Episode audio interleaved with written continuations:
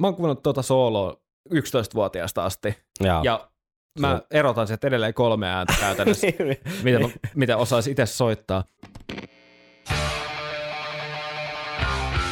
Viikonloppusoturit. Iron Maiden podcast.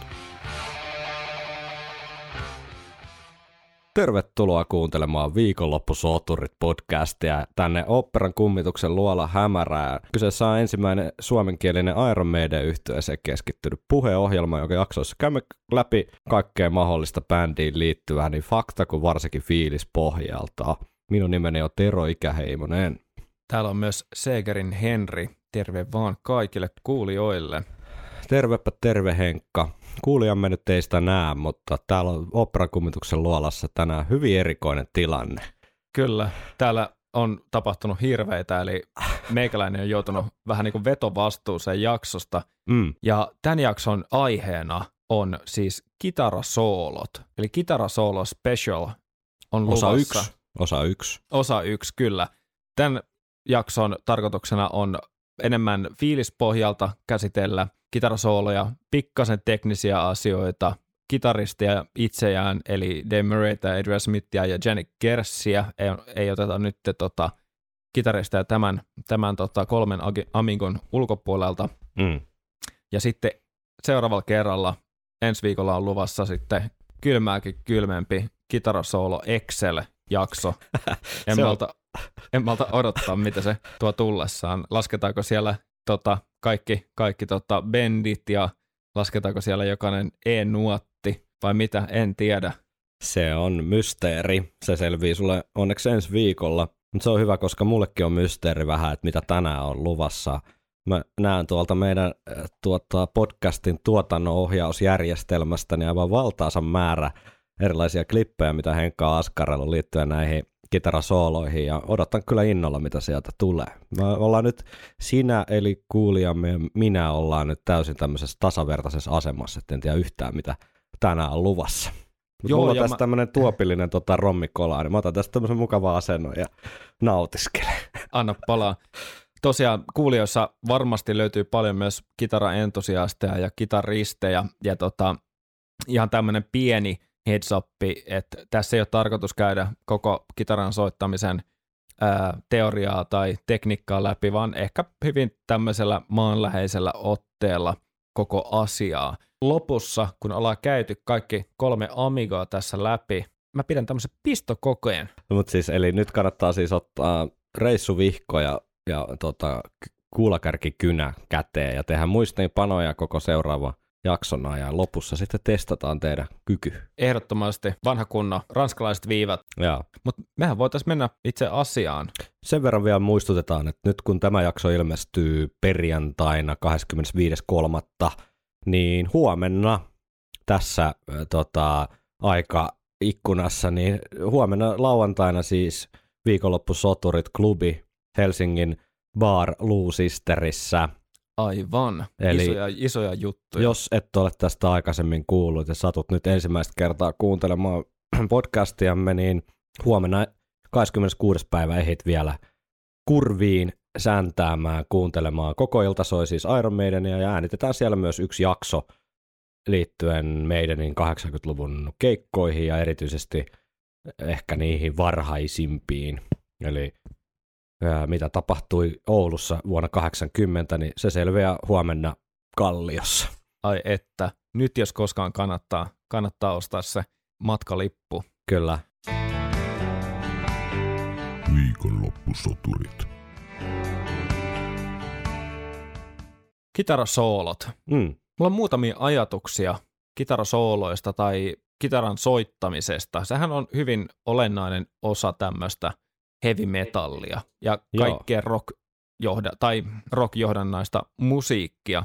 Niin mistä se niinku kitara, siis sähkökitaran juurethan menee tonne pitkälle jonnekin vuosisadan alkuun jopa. Joo, muistaakseni siellä niinku 20-luvulla on tämä Frying Pan Mm. tota, kitara kehitetty. Olisiko se ollut sitten ensimmäisiä tämmöisiä kitaroita, joihin oli asennettu tämä tällainen magneettinen mikrofoni, joka sitä teräskielten ääntä sitten otti ja ongelmanahan oli ymmärtääkseni se, että mistään big bandista aikansa musiikissa ei se kitara oikein kuulunut, eli hyvin tämmöistä käytännönläheisestä ö, asiasta on kyse, eli sähköt sain sähkökitaraan just Eli tästä syystä. Kirjaimellisesti äh, on pitänyt vahvistaa sitä soundia. Kyllä. Ja kuten voidaan mainita ehkä, ehkä hyvin yleise, yleis, yleistäänkin, että kitara on rockmusiikin semmoinen the-instrumentti. Mm. Siinä missä basso on, ehkä ei tuo heti sitä rock- tai heavy semmoista eetosta niin. mieleen, mutta sähkökitara, särötetty sähkökitara, rovella oleva sähkökitara, niin siinä tulee heti semmoinen. Ja sitä, sen takia myös kitaristit on mun mielestä jotenkin tässä rockin ja hevin kaanonissa hyvin korostetussa osassa, koska he on kuitenkin esillä tällä soitollaan. Mm. Ja tämä tää tota, kitarasoolo on ollut osa, osa tätä juttua myös sen takia, koska nämä myös ki- kitaristit ovat, tai en tiedä kumpi on syö ja kumpi on seuraus, Mm. mutta se mikä tässä on mielenkiintoista, nyt jos me pelataan ihan Iron Maideniin, niin että jokaisella soittajalla, ja nyt puhutaan kitaristeista pääosin, niin on se oma soittotyylinsä. Aivan. Ja mä itse näen tämän vähän semmoisena sormenjälkenä mm. tavallaan, että jos tutkitaan vaikka rikosta ja paikalla on, paika, paikalla on tehty bootlegi, jossa on yksi kitarasoolo, niin mm. Tavallaan sen kitarasoolon ö, analyysin seurauksena voidaan löytää mahdollinen murhaaja, Aivan. tiedätkö, että kuka siellä on ollut soittamassa silloin, Joo. päästään, päästään niin kuin eteenpäin tutkimuksissa. Ja tänään ja. ehkä nimenomaan se idea on tässä sormenjäljen tutkimisessa. Joo, kyllä vaan. Just niiden sormenjälkien, ja sitten me fiilistellään ihan vaan sooloja. Yeah. Ja tosiaan tämä soittotyyli koostuu oman näkemyksen mukaan vähän yksinkertaistettuna tästä ihan puhtaasta soittotekniikasta, mutta sitten myös ihan tunteesta, että mitä siinä, mitä siinä prosessissa tapahtuu vähän tämmöisellä niin kuin subliminaalisella tasolla, niin sehän on se tavallaan, mikä jokaisella on hyvin erilainen, Mm. riippuen siitä, minkälainen se oma tekniikka sitten on ja se oma motivaatio siihen soittoon. Mm. Mutta se on mun mielestä sen oman musiikillisen persoonallisuuden sellainen kuuluva osa. Joo.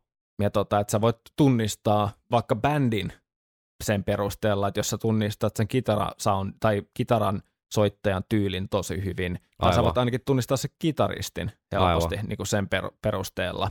Niin. Ja tota, Iron Maidenissä, kun näitä kitaristeja on ollut aina, aina ollut vähintään se kaksi, Mm. joskus yksi ja nykyään kolme, niin se on mun mielestä ihan tämän jakson arvoinen, arvoinen tota asia sitten vähän käydä läpi näitä. No on ehdottomasti. Jos mietitään, että mikä niinku soolon funktio on, vähän tämmöisen keskusteluluontoisena ideana, niin mikä sun mielestä on? Mä tiedän, että me ollaan näistä soolo-asioista tosi eri mieltä ja sen takia mä haluan kuulla vaan. Se on mun mielestä semmoinen mauste, tai jos, jos miettii täytekakkuu esimerkiksi, Joo. Joo. me viime viikolla käytettiin näitä ruokavertauksia, niin koitetaan jatkaa tätä, niin, Kyllä, niin tota, jos se rummut ja basso on ikään kuin se jauho, sokeri, kananmuna, niin kuin massa, mikä sen pitää niin kuin kasassa sen täytekaku. kyllä. Ja sitten ehkä laulaja on se niin kuin hillo tai joku tuommoinen voikreemi siellä välissä. Ai, ai. Ja, ja sitten ehkä myös se niinku päällyste siinä. Ja sitten se kitarasoolo on niinku se koriste. Se on niinku se Stress, viimeinen, stresseli. se on se strösseli ja se on se niinku, tiedätkö, se veitsellä tehdyt niinku muodot siihen, siihen kuorrutteeseen. Et, Aivan. Et, et sillä sitten valitaan tavallaan se, että miltä se, miltä se niinku näyttää ja mikä se, se viimeinen fiilis siinä on. Se on vaan semmoinen pieni lisä ja mun mielestä toi kitaristien niinku persoonallisuus, mitä sä oot tuonut tässä paljon Mm. esiin, että se soittotekniikka niin on paitsi sitä niinku teknistä tavallaan teoreettista niinku näpertämistä, niin just se fiilis ja se jokaisen niinku soittajan mahdollisuus esitellä, no ehkä siinä on, kun puhutaan tämmöisestä rock heavy jutusta, niin siinä on myös se tekninen taituruus elementti ehdottomasti. Että se kertoo siitä sun lahjakkuudesta, mutta myös siitä älyttömästä määrästä niin kuin tunteja, mitä on treenattu. Mm. Mutta kyllä se vielä selkeämmin mun mielestä liittyy just siihen sormenjälkeen just siihen kyseisen soittajan niin kuin touchiin ja fiilikseen ja sen esittelyyn. Joo, Et mä kuuntelen paljon musaa, missä ei todellakaan kitaristit osaisi se soittaa mitään sooloa, että ne perustuu sitten vaan riffeihin ja siihen junnaamiseen ja sellaiseen, mutta jos mä ajattelen tämmöistä meidänin tyylistä musaa, niin vaikea sitä olisi kuvitella ilman kitarasooloja. Että kyllä ne niin kuin ehdottomasti kuuluu vaan siihen jotenkin heavy juttuun, ja meidänissä ne on ollut niin helvetin hyvällä tasolla aina, että et, kyllä mä yhdistän myös Joo, tosi paljon meidän niin kuin kitarasoolot ihan yksittäisenä elementtinä siihen, että, että minkälaisista jutuista se koostuu. erittäin hyvin sanottu. Ei, mulla ei ole hirveästi lisättävä tuohon, että mulla tuli sellainen mieleen, että tämmöinen, so, jos miettii sävellyksen kannalta, niin mä koen myös, että se soolo on ehkä semmoinen sävellyksellinen, ele, sävellyksellinen elementti tai dynaaminen e- elementti siinä biisissä, Mm. joka hetkeksi vie johonkin muualle kuin vaan siihen tota, itse biisin tavallaan siihen, nimenomaan just siihen tota, tota, sokerikakkuun Aivan. tavallaan, Joo. jos miettii ihan vaan puhtaasti dynamiikkaa. Joo. Ja se vie hetkeksi, jos mä mietin niin kuin ajallisesti ihan puhtaasti, se vie Mm. hetkeksi jonnekin muualle ja se fokus tavallaan menee jonnekin muualle ja silloin se voidaan palauttaa tavallaan, voidaan antaa yleisölle se palkinto, Mm. vaikka että tulee vielä sen jälkeen, kitarasoolon jälkeen kuulija palkitaan vielä uudella nousulla kertsiin. Mm. Että se on niin kuin hyvin olennainen osa myös tämmöistä, ainakin Iron Maidenin tämmöistä niin kuin sävellyksellistä ää, maailmaa. Mm. Entä sitten mikä sun mielestä olisi, niin kuin, tai mikä sun mielestä on hyvä soolo? se, mitä me on käyty keskusteluita, niin useimmiten, ja mitä sä asetit mulle tehtävä, mä tiedän, saako tätä spoilata jo, mutta poimii niin kuin omia semmoisia suosikki sooloi meidän niin tuotannosta, niin kyllä mä Aivan. huomasin siinä nopeasti sen, että mä tykkään semmosista sooloista, tai mun mielestä soolo on hyvä, kun siinä on hyvä tunnelma. Mm. Siinä on ehkä näitä tämmöisiä, että kun ei ole itse mikään kaksinen kitaristi, niin ei ehkä niin, niin semmoisia teknisiä finessejä silleen niin arvosta samalla tavalla, että, että pystyy vaan, tai arvostaa sit sitä, että minkälaisen tunnelman se luo. Joo, Ja mun mielestä hyvä kitarasoolo, niin se mukailee sen biisin tunnelmaa, se tuo siihen jotain pientä niin kuin vielä lisää sen, sen kyseisen biisin Niin. tunnelmaa. jotain syvyyttä. Syvyyttä Tavallaan, joo, että se joo. ei saa olla liian mun mielestä niin kuin irrallaan tavallaan sen kyseisen biisin fiiliksestä. Joo, Ja voidaan myöhemmin sitten vähän puhua siitä, mutta et, et ehkä meidänilläkin niin ne parhaat soolot on semmosia, mitkä tuntuu kuunnellessa, että ne on sävelletty just siihen biisiin, siihen kohtaan, eikä vaan niin kuin tiluteltu niitä teknisiä juttuja, mitkä tavallaan lähtee kyllä niiltä soittajilta. joo. Ja kyllä mun mielestä just hyvä, hyvä soolo nimenomaan palvelee, palvelee sitä biisiä ja se voi, niin kuin säkin totesit, niin olla just osa sitä sävellystä tavallaan. Mm. Ja ehkä päästäänkin siihen, että, että jotkut biisit vaikka äh, sellaisina versiona, missä on eri kitaristi niin, ja eri kitaristi vetää soolon, niin Aivan. tavallaan sen yksittäisen esityksen intensiteetti on tai dynamiikka on ihan erilainen. Totta. Et jos sä kuulet saman biisin, josta, josta, josta tota, sä oot tykästynyt siihen sooloon ja sun niin kuin korvien mukaan tää on niin kuin nyt Nanna ja tää sopii tähän ja sen takia siinä on yksi syy lisää kuunnella se biisi, niin sit jos tavallaan sen soittaa joku toinen eri tavalla, mm. niin se on vähän niin kuin, tota, vähän sellainen matto alta. Sä Tavallaan. sä tiivistit tuossa huomaamatta itse asiassa mun ajatukset. Yksi syy kuunnella lisää se biisi. Et Joo. jos mietitään niin kuin hyvän soolon määritelmää, niin toi voisi olla se, koska toi ei liity tavallaan mihinkään teknisiin asioihin, mitkä mulle on vähäpätöisiä. Mutta et jos Mm. mulle tulee semmoinen fiilis, että tämä soolo on, on niin kuin yksi syy lisää kuunnella se kappale, niin silloin se on tosi onnistunut. Joo. Ja sitten mitä tuohon sävellyksellisyyteen tulee kanssa, että et, joo, että se on niinku oma sävelletty teoksensa, mutta sitten se on myös sävelletty sinne sisälle tavallaan. Niin että se voi kertoa semmoisen minitarinan sen ison tarinan sisällä. Joo, ja sitten tässä on mun mielestä kaksi eri tapaa, tai voi olla enemmänkin, mutta semmoiset kaksi isoa suuntaa, että yksi määrittää y, yksi määrittävä tekijä vaikka soololle on se, että mitä soitetaan, ja toinen on se, että miten.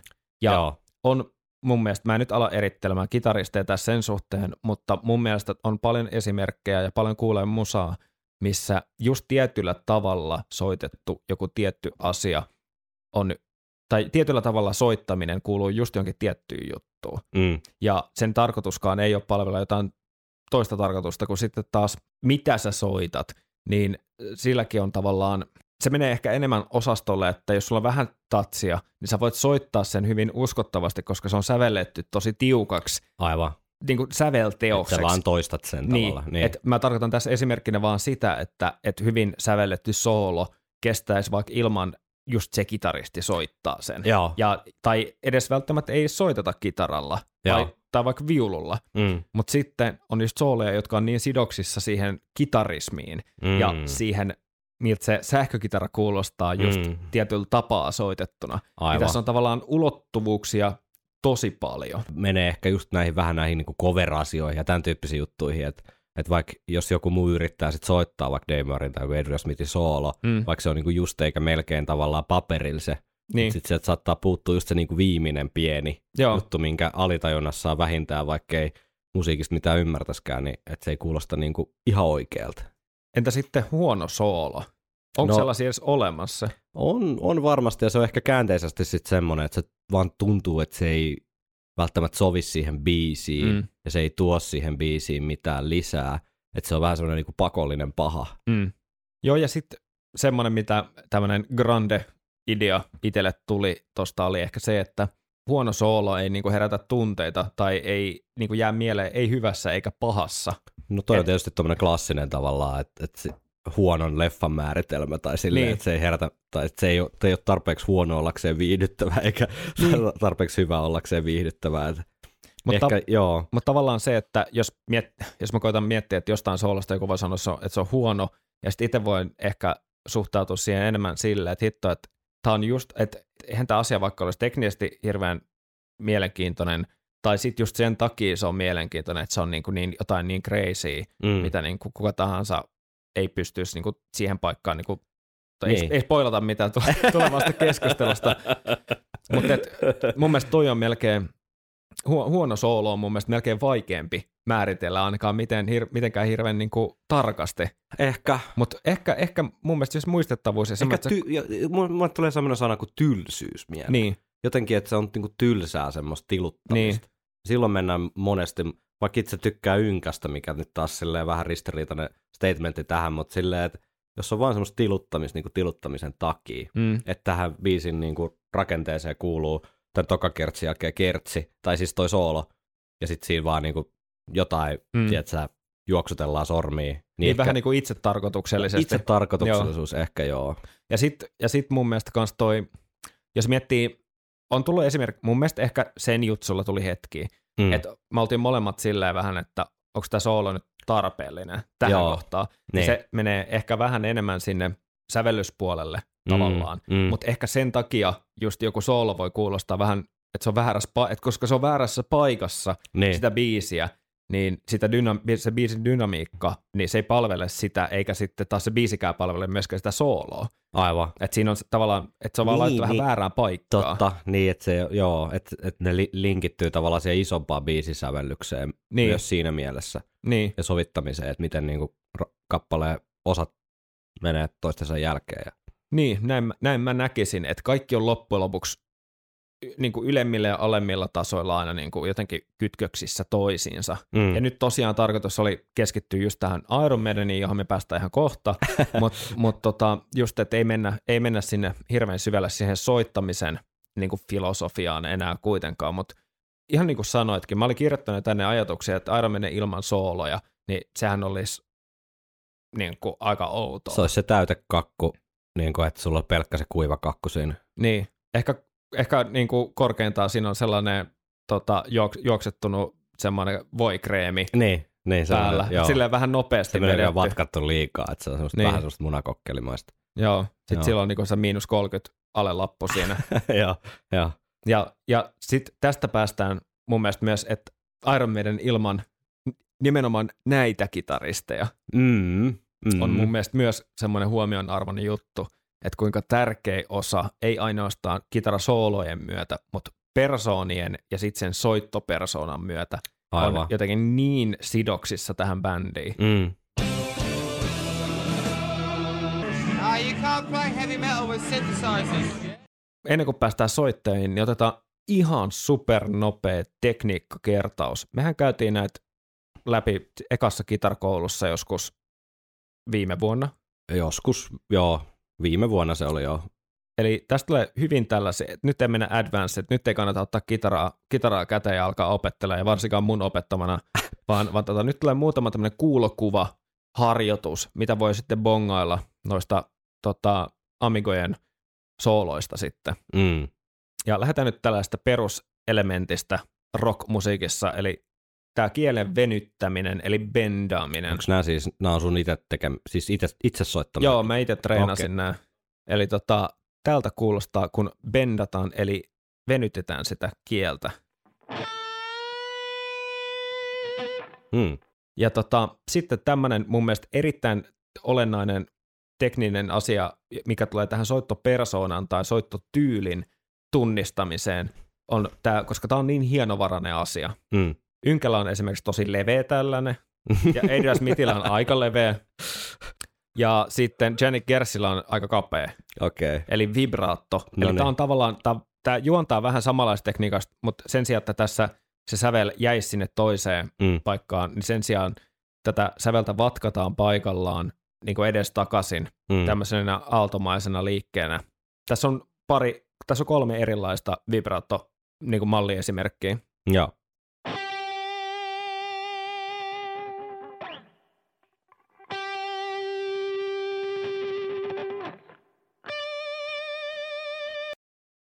siinä oli vähän niin kuin sieltä leveämmästä Joo. sinne tiiviimpään. Kyllä. Ja sitten olennainen juttu, varsinkin kun päästään Murraystä puhumaan, niin on tämä legato-tekniikka. Mm. Ja vähän niin kuin musiikin teorian osalta se viittaa siihen, että nämä nuotit sidotaan yhteen mm. ilman taukoja. Eli, eli tota, sä et soita nuotteja silleen tan tan tan tan tan tan tan, tan mm. vaan la la la tai miten se, se on niin kuin la, eli niiden Mm. välillä ei ole mitään Aivan. taukoa, vaan että se soljuu tavallaan eteenpäin.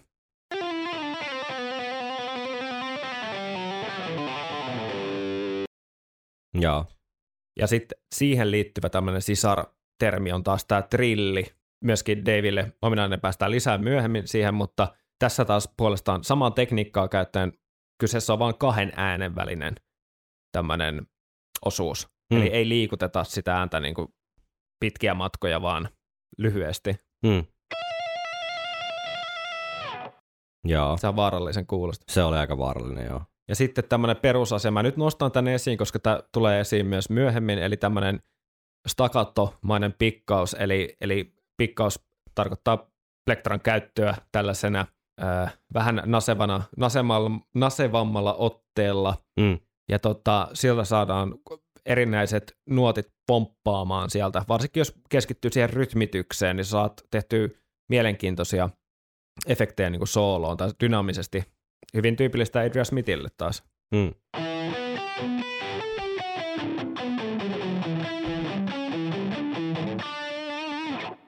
Joo. Siinä lopussa tuli pieni viittaus tonne. Jiministä Midnightiin. Joo. Ja sitten tämmöinen legatoon liittyen pikkasen tähän, tai enemmän myös tekninen asia, eli tämä täppäys, tapping, finger tapping, ää, jossa taas tämä perustuu myös tähän legatoon, eli tämmöiseen soljuvaan asetelmaan, ää, mutta nämä äänet tulee vaan isommalla, isommilla väleillä, eli yle, yleensä kyseessä on jonkunlainen kolmisointu, mitä soitetaan, ja siihen tehdään joku kuvio, Mm. mm. se kuulostaa suurin piirtein täältä.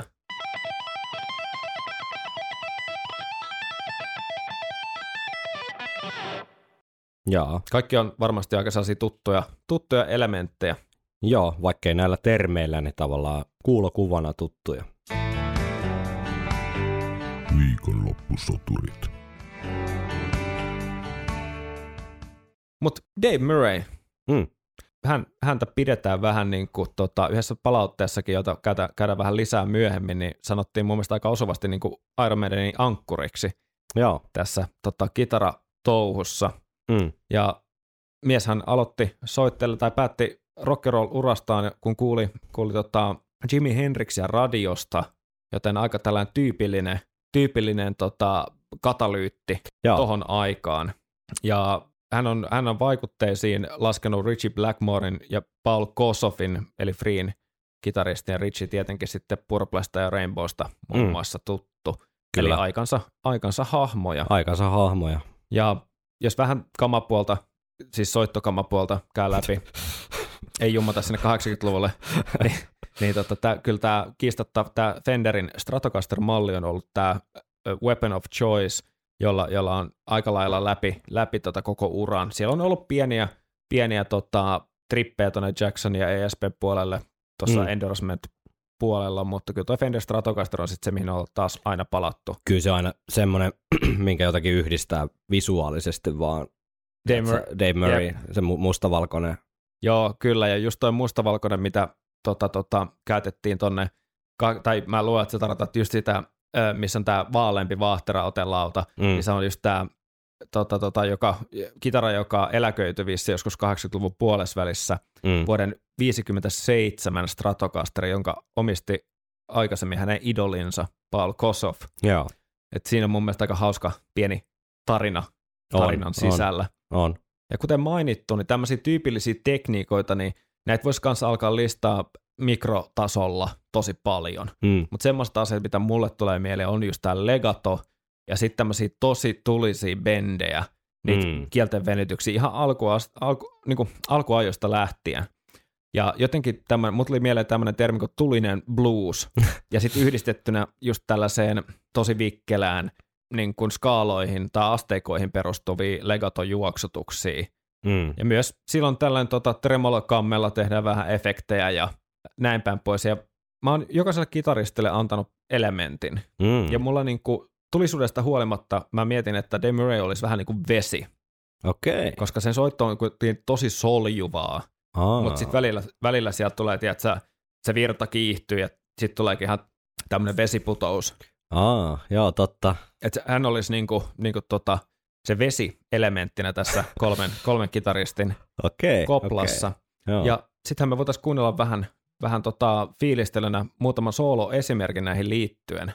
Mm, totta kai. Eli, eli täältä voi bongailla just sitä tulista bluesia ja, ja sitten noita legatoja, eli tämmöistä soljuvaa, soljuvaa soittoa ja, Mm. ja armotonta niin kuin paahtoa. No niin, kuunnellaanpa sitten. Ai niin, mullahan on täällä avaimet, avaimet kädessä.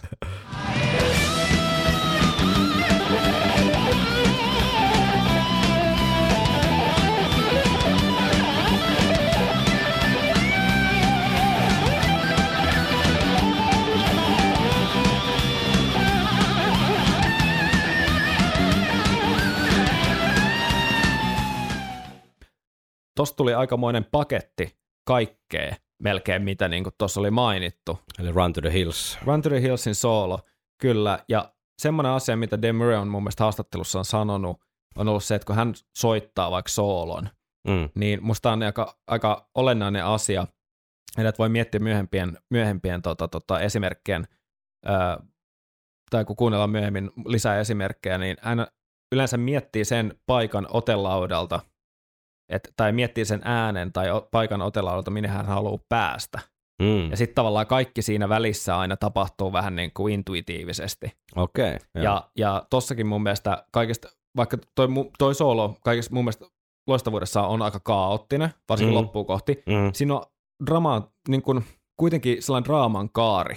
Et selkeästi puolivälissä tuota klippiä esimerkiksi siinä pysähdyttiin hetkeksi ja sitten otettiin se viimeinen spurtti sinne loppuun. Joo. Ja mun mielestä Davilla on tosi tyypillistä just tota, tota, tehdä sinne loppuun joku semmoinen, joko sellainen kaos tai sitten semmoinen hyvin nopea, nopea tota, luikaus Joo. ja sitten jättää soimaan sinne.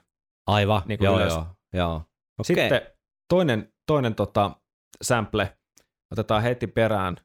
Tota, Piece of Mindin Die With Your Boots On. Tämä on Mm. mun mielestä myös solo Run to the Hillsin lisäksi, joka määrittää aika paljon sitä biisiä, koska tämä on mun mielestä jotenkin myös semmoinen niin, ää, tässä on vaan David, David leima tavallaan kaikessa, mitä tässä tapahtuu.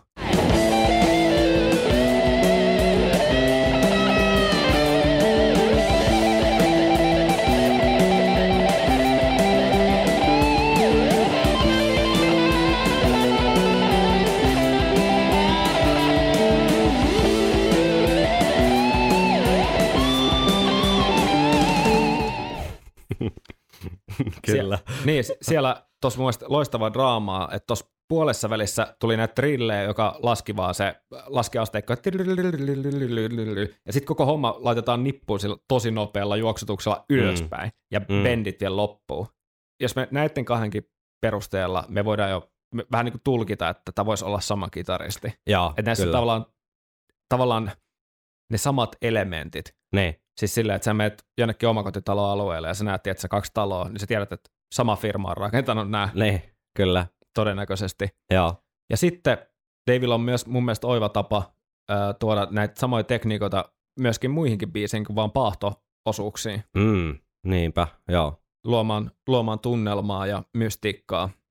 Ja siitä tämä Powerslavin tota, himmailuosan soolo on mun mielestä oiva esimerkki. Mm.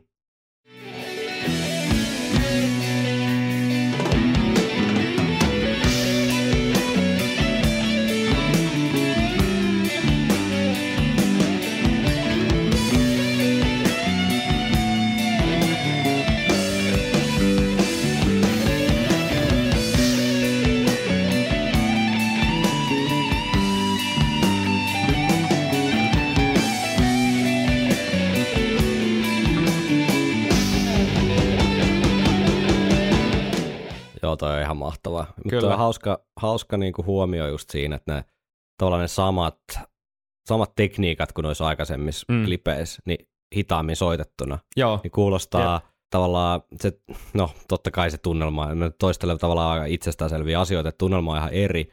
Joo, ja tuossa on mun mielestä hauskaa huomiota just, että, että se, että tuossa esimerkiksi kuulee sen, kuinka paljon Dave käyttää hyväkseen, nyt tulee vähän jargoniin, mutta noita just asteikoita ja skaaloja aika niin kuin häpeilemättä, ja monen, Mm. monen, monen otelaudalla se voisi kuulostaa aika hemmetin tylsältä. Siis se, että sä kelaat jotain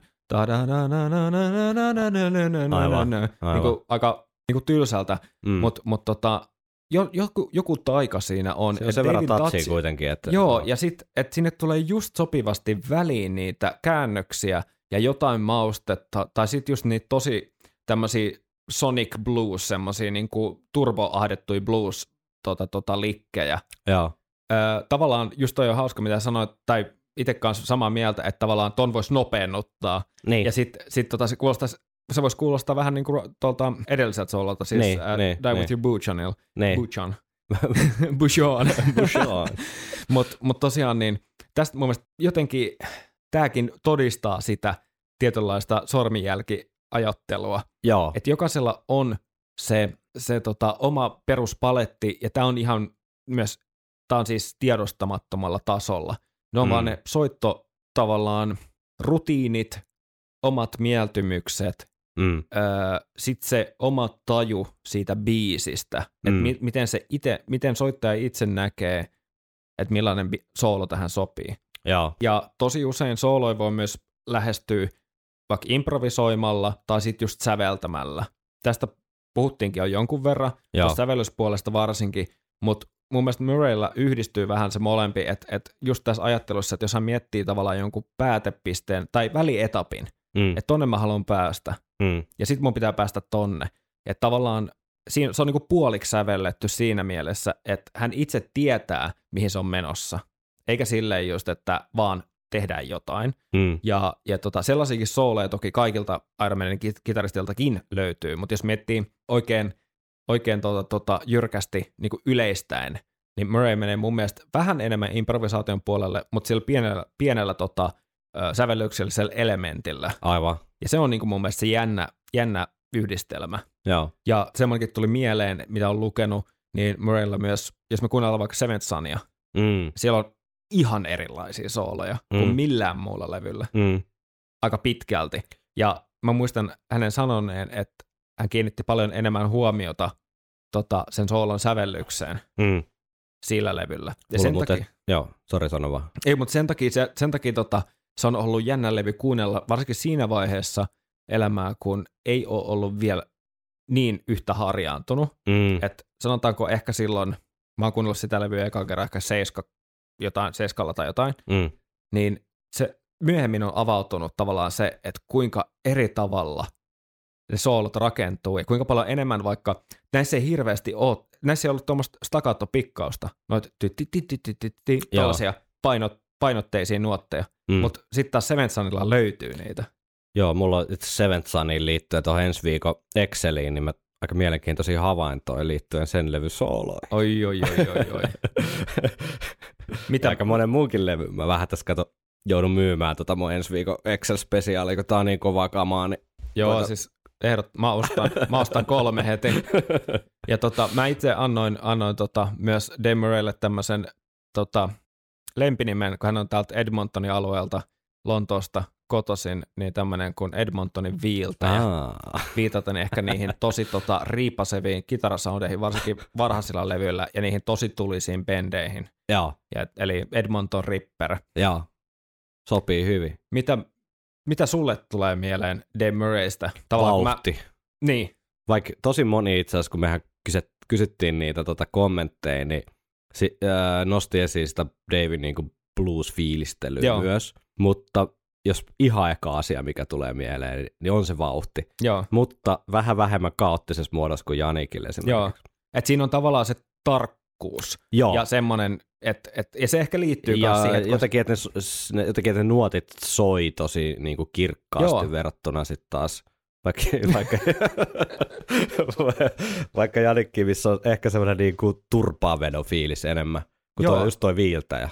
Joo, ja just, just Janikki niin kuin, tulee niin kuin sit vetää niin kuin nyrkillä pataa, mutta Dave, Dave tulee sieltä sellainen kirurgisen Kirur- tarkalla. Just näin. joo, joo, toi on hyvä. Ja, to, ja, ja tohon samaan mielipiteeseen myös muistaakseni just noissa meidän palautteissa, mitä me käydään tuossa läpi vielä, niin, niin, ja myös jossain foorumeilla Mm. on niin kuin painotettu, Mm. että se on tavallaan hänelle tosi tyypillistä. Mm. Samaan aikaan, kun siinä on pieni silaus kaaosta, ehkä sen pienen improvisoinnin myötä, ja, Joo. ja tota, tota, sitten kuitenkin siellä taustalla on se jäätävän hyvä legatotekniikka yhdistettynä sitten tavallaan niihin tosi kontrolloituihin nopeisiin blues Joo.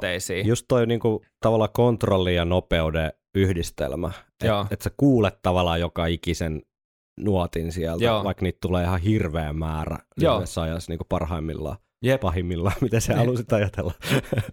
Mutta varsin olennainen osa niin kuin Iron Maidenin soundia, kitara, jota ollaan kuultu niin kuin joka levyllä. juuri näin, juuri näin. Mitäs tota, siirrytäänkö seuraavaan, vai käydäänkö tässä välissä pikkusen palautteita? No kuule, sä oot nyt siellä Hikaldon paikalla, niin No niin, luetaan tä- tästä nyt ihan tota, sattumanvaraisessa järjestyksessä muutama palaute, koska, koska tota, se on kivaa. Palautetta Mm. saa muutenkin tästäkin jaksosta lähettää, mutta olkaa helliä, mä oon ekaa kertaa täällä.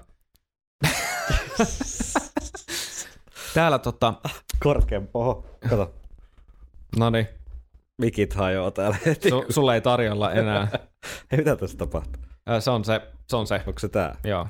Täällä tota, Mikkosen Sami sanoi, että Adrian, ku, ky, anteeksi, pieni konteksti tota, tähän alle, eli kyseltiin ajatuksia so, sooloista tai sooloilijoista tai Iron Manin kitaristeista ja haettiin sitä suosikkia, suosikkisooloa ja suosikkikitaristia, niin täällä Mikkosen Sami sanoi, että Adrianhan se aina ja ehdottomasti on ykkönen.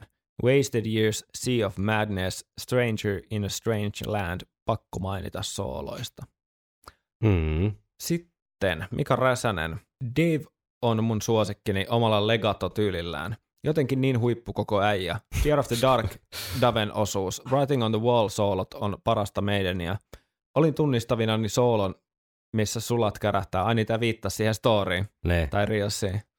Sieltä yksi piste Adrianille ja yksi Daville.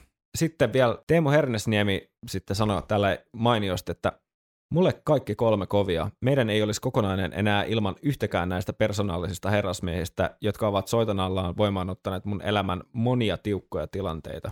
Okei. Okay. Erittäin hienosti sanottu. Mm. Ja sitten vielä viitaten tuohon ankkuri, ankkurijuttuun täältä tuon poiminkin, että Mm. Anna Vehkamäki sanoi, että Dave on mulle hyvän tuulisuuden ankkuri. Kristallisoitumana Dance of Death kiertoen Hesan keikalla 21.12. Dave Akkari ja punaviinilasi piirtynyt vahvasti mieleen. niin, kenelläpä ei. Itsekin pidän punaviinistä. Kyllä, Dave Murraystä. Kyllä.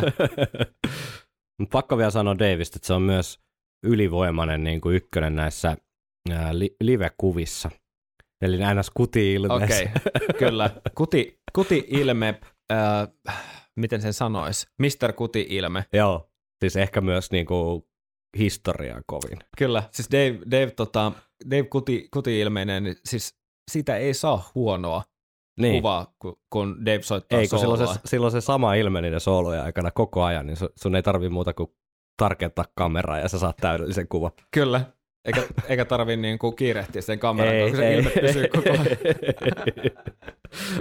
Mä olin itse asiassa erittäin ilahtunut noista Dave Murray-mainintojen määrästä, kuitenkin selailin noita kommentteja. Jep, Täällä ollaan ehkä hieman välillä lipsuttu sinne Adrian Smithin fiilistelyn puolelle, niin on ihan kiva saada niin kuin, tavallaan tuommoista töissä kuin vapaa-aikanakin.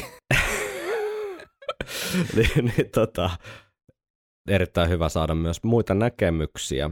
Mitähän Dave Murraytä me ei ole täällä varmaan koskaan kyllä vähätelty yhtään, että häne, Ei, hänestä ei pahaa sanottavaa kyllä löydy. just näin. Ah, you can't play heavy metal with synthesizers. No, siirrytään joka tapauksessa eteenpäin. Kitaristin numero kaksi, Hmm. Janik, kuka on verhon takana? Janik Gers, jonka olen, Herra, herra B. herra B, olen nimennyt Hartlepoolin jokeriksi. Aika kova. Aika kova. Tota, toi onhan nyt täydellinen kuvaus. Siis Joo. toi oli paljon parempi kuin toi mun niin kuin, katutappeli ja vertaus, koska Jokerihan on kuuluisa tämmöinen niin kuin arvaamaton ja... Öö, Clown, Clown Prince of Crime. Niin, siis että se, että se on luonut itsestä, itselleen siitä hulluudesta semmoisen niin kuin, tietynlaisen suojamuurin jopa, että ei voi Kyllä. ikinä tietää, mitä se sieltä tulee. Kyllä, siellä on niin kuin kaos ja kaos on niin kuin ehkä se, mikä vallitsee. Joo, Ja arvaamattomuus. arvaamattomuus, joo. ja Gersillä puolestaan nämä varmasti Ehdottomasti myös vaara. Kyllä, kyllä, ehdottomasti. Ja tota, varhaisia vaikutteita ei vähemmän, vähemmän yllättävästi siellä tota, Richie Blackmore mainittu myös, Mm. kuten myös Jeff Beck. Mm, Ja okay. Selittää osin ehkä mun mielestä sitä kitaran käyttöä semmoisena muutakin kuin vain kitarana. Siis, niin, se on koska, niinku hyvin fyysistä. niin, ja koska Beckillä oli kuitenkin, tai on mun mielestä tapana myös viedä se kitara vähän pidemmälle, siis silleen, että jos sitä kuuntelee, niin sä et välttämättä aina tiedä, että se on kitara, joka soi. Haluatko sä avaa vielä vähän Jeff Beckia kuulijoille, joille se on välttämättä tuttu? Joo, eli tosiaan Jeff Beck on, on tota hyvin, hyvin tota legendaarinen brittikitaristi, muun muassa The Yardbirds yhtyessä vaikuttanut ja, ja Joo. tota, myöskin siis lukuisissa lukuisissa studiosessioissa vaikuttanut myöhemmin ja sitten myös, myös tota oman The Jeff Beck Groupin Joo. myötä, myötä sitten luonut uraa. Erityisesti sanoisin näin, että on vähän sellainen kitaristien kitaristi. Siis Aivan. sille, että Kaikki ton ajan kitaristit katsoo ylöspäin. hyvin vahvasti. Tämmöinen, niin kuin sanoisin, hyvin, hyvin tota, käytetty session muusikko ja sitten myös Yardbirdsin myötä, Mm. myötä sitten kuuluisuuteen noussut. Ja, ja kun mä oon itse, mä en nyt laitu mitään sampleja tähän, mutta se, mitä mä tosiaan kuvaisin sitä parhaiten on se, että se, se kitara viedään vähän niin kuin uudelle tasolle. Mm. Hän, soit, hän soittaa itse muistaakseni ihan vaan sormin Mm. ja myöskin Stratocasteria, Joo. kuten myös Richie Blackmore, Mm. ja kuten myös Rory Gallagher, joka Janik Gers on myös itse ma- maininnut tota, vaikuttajiinsa. Voi ei, nyt, Eli- nyt, nyt, on, nyt on mainittu Rory Gallagher, että tästä tulee pitkä ilta sitten. Niin tuolla on pari viskipulloa. Ja Rory, Rorissahan kyse on ihan, ihan törky legendaarisesta Irkku-kitaristista, jota pidettiin vähän Irkkujen Henriksinä. Ja, ja tota, tota, mä en yhtään ihmettele tavallaan tätä, että just Gers on nostanut Gallagherin, koska mitä on katsonut Gallagherin keikkoja, hän siis kuoli jo 94, mutta mitä on YouTubesta just katsonut, niin hänen lavapersonaa niin kuin kuvaisi hyvin räiskyväksi Mm. vaikka siellä olisi sellaista folkkisettiä välillä ja countrysettiä, mutta silloin kun hänellä oli se sähkökitara ja Stratocasteri, niin silloin oli kyse just niin kuin vaarasta. Ja myöskin soolot oli aika, vaikka ne on tyyliteltyjä, niin kyllä mä näen pienen linkin. Että siinä oli vähän sellaista, jotta jonkunlaista arkaisuutta, semmoista alkukantaisuutta yhdistettynä pienen kaaukseen. Niin mä itse jotenkin käsitän ihan totaalisesti tämän. Ja jos nyt kuuntelee vaikka Rory Gallagherin en mä tiedä, Secret Agent tai jotain muita näitä rocki, rockibiisejä, tai menette vaan katsoa sitä live-esiintymistä rockibiiseissä, niin mä jotenkin yhtäkkiä, kun mä luin tämän haastiksen, niin mä tajusin, että ei helkkari, että tässä on selkeä linkki. Ja hänelläkin tosiaan pääasiallisena soittovälineenä on ollut tämä Fenderin Stratocaster. Muita tuskin tarvii mainita. Siellä on ollut välillä jotain pientä Les Paulia on nähty viime aikoina Gibsonin Niin. tai itse asiassa Epiphone-mallin halvempi, halvempi versio Les Paul Customista, ja sitten hänellä on ollut joku tämmöinen San, Sandbergin Stratocaster-malli nimeltään California, mitä hän käytti joskus tässä 2010-luvulla myöskin, mutta Joo. menee myös tähän Stratocaster-leiriin. Ehdottomasti kyllä se on myös semmoinen visuaalinen mielikuva, mikä tulee. Se mustavalkoinen Niin. Janikista. Janikista ja just ne villit ikään kuin soittoasennot niin Joo, kuin live, kyllä. live-keikoilla. Että Sehän on hyvin tunnistettava se Janikin tietynlainen niin kuin selkä taaksepäin notkolla ja kitara, kitara siinä edessä. ylhäällä, joo, joo. joo, joo. Joo, ja sitten tavallaan mun mielestä ehkä se hänen lavapersona ja liikehdintä kuvaa hyvin sitä hänen soittoa kanssa. Ne on, ne on, se hyvin linkis. niin ne on hyvin joo. että sä et tiedä, sä et tiedä miss, jos miettii sooloa ja miettii Jennikin lavaesitymistä, niin sä et tiedä, missä se niin kuin on kahden sekunnin päästä. Jep, siinä missä jos vertaa vaikka sitten Davey, Davyin, niin kuitenkin verrattain sitten staattinen tai että keskittyy Niin. enemmän siihen soittoon ja Kyllä, sitä kautta soolo- se, niin. Kyllä sooloissa just varsinkin, ja, ja ehkä Janikki kuvaa myös ehkä eniten se, että tota, tosiaan ei voi tietää yhtään, mitä tulee, ja mä viitan tuolla myös siihen, että samassakin biisissä soolo voi olla joka keikalla niin kuin ihan totaalisen erilainen, Mm. siinä missä vaikka Dave Murraylla on mun mielestä aika paljon myös improvisoitui osuuksia, ehkä Mm. riippuen biisistä. Joihinkin, Mm. Ja se voi lähteä vaan siitä, että Dave itse kokee, että tähän biisiin sopii tämä mun aikaisemmin soittama niin hyvin. Tai Aivan. sitten jossain biisissä on tilaa kasvat tai äh, viedä sitä eri suuntaan ja fiilistellä.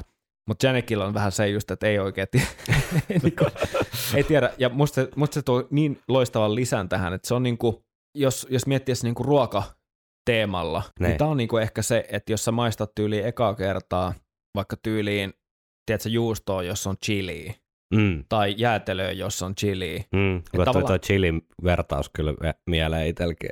Joskus kävi ekaa kertaa kiinalaisen ravintolassa. Siellä oli sitä niinku tummaa chili, semmoista töhnää, semmoisessa pikkupurkissa, missä oli semmoinen pi- pieni pieni lusikka. No mä en tiedä, onko tämä niinku enemmän mun sukupolvi kokemus, mutta Itiksessä oli kiinalainen ravintola ja Niin. niin. kun käytiin siellä perheen kanssa, niin siellä oli sitä chilitahnaa semmoisessa pikkupurkissa ja sitten sitä, tiedätkö, laittoi sillä teelusikallisen johonkin annokseen sweet and sour chickenia ja sitten se niinku oli niin helvetin tulista, että se jäi sitten syömättä. Niin Janikissa on ehkä jotain tuommoista, että sä et oikein tiedä, miten vahvaa se chili on ennen kuin sä maistat sitä. niin, kyllä. Tota, en ihan voi rileittaa, koska lähin, lähin kiinalainen on olla ehkä 50 kilsan päässä, ja mä oon päässyt maistamaan chilikastiketta ehkä ekaa kertaa, kun mä oon ollut 18. no niin. Mutta se pieni yllättävä elementti siellä ruuassa, ja niitähän löytyy vaikka kuinka paljon. Sichuan Mietit- pippuri. Se on ihan sairaan hyvä. Se on se ehkä mietit- Janik Kers. Tai niinku basilikajäätelö. Niin, Tiedätkö? joo, joo. Ei joo. ole kaikille. Ei. Mutta mut tota, jos mennään tekniikkaan, niin myöskin löytyy näitä bendejä, näitä venytyksiä ja, ja tota, hyvin, hyvin villiä ää, plektran käyttöä, pikkausta. Vähän sellaista niin kuin, ää, jos mä nyt, mä en tarkoita niin kuin pahalla, mutta sellaista sohimista, joka on niin kuin tarkoituksellisesti kaoottista. Niin. Ja, ja tota, ää, yhdistettynä sitten tosi kaoottisiin legato joskus trilleihin ja joskus vähän pieneen semmoiseen äänenkuljetukseen. Mm. Ja sitten mun mielestä on ehdottomasti tiiviin ja villein tuollainen vibraato, eli Joo. siinä oli herätysääni jollekin. Ja se, miten mä vie, vie, äh, äh, niin kuin vinkkasin tuossa Beck-jutussa, Jeff Beck-jutussa kanssa, ei mennä tuohon, Dekkari ei mennä dekkariosastolle vielä, vaikka tota Beck varmaan ratkaisisi semmoisen kuolleen kitaristin arvotuksen, mutta mut, tota, mut paljon sellaisia mekaanisia efektejä sieltä kitarasta, ja ne on just niitä tavallaan, mitä sä et oikein nuotinna mitenkään, että jos Niin. saatat niinku nuotit jostain Iron Maidenin kappaleesta, jos Kers soittaa soolon, niin, Niin. tavallaan tämä nyt on vähän karrikoitu Niin. tämä niinku asia, mutta se voi olla kolmasosa tai puoletkin asioita, joita sä et käytännössä ehkä voi kirjoittaa ilman, että sä kirjoitat sinne, että mitä tee sillä kitaralla. Niin. Ja, ja kaikella tällä mun mielestä tuodaan Iron Maidenin hyvin semmoinen se yllätyselementti. Mm. Mm. Ja kuten to, mainittiin, Villi esiintyjä, Villi sooloilija ja tota, ehdottomasti eniten niin kuin siinä improvisaatiojunassa. Joo. Kuunnellaanko muutama näyte? No ehdottomasti. Ja mun mielestä tässä nyt tulee ekana Holy Smokesta, mun mielestä on hyvä aloittaa heti niin kuin Rajusta päästä. raivista päästä ja sieltä alkupäästä, niin kuin Niin, tätä totta. meidän Joo. lorea. Joo. Ja tota, tässä niin kuin, nämä kaikki samplet on aika sellaisia, ne, ne ei ole valittu mitenkään niin kuin kuukauden pieteetillä, Niin. vaan, vaan nämä on sellaisia, mitä on tullut mieleen Joo. tavallaan heti ekana semmoisiksi sopiviksi esimerkiksi. Niin tässä kuullaan mun mielestä vähän kaikkea. Joo. Me voidaan purkaa tätä myöhemmin, mutta täältä tulee Holy Smoke, pyhä jysäys. Anna palaa.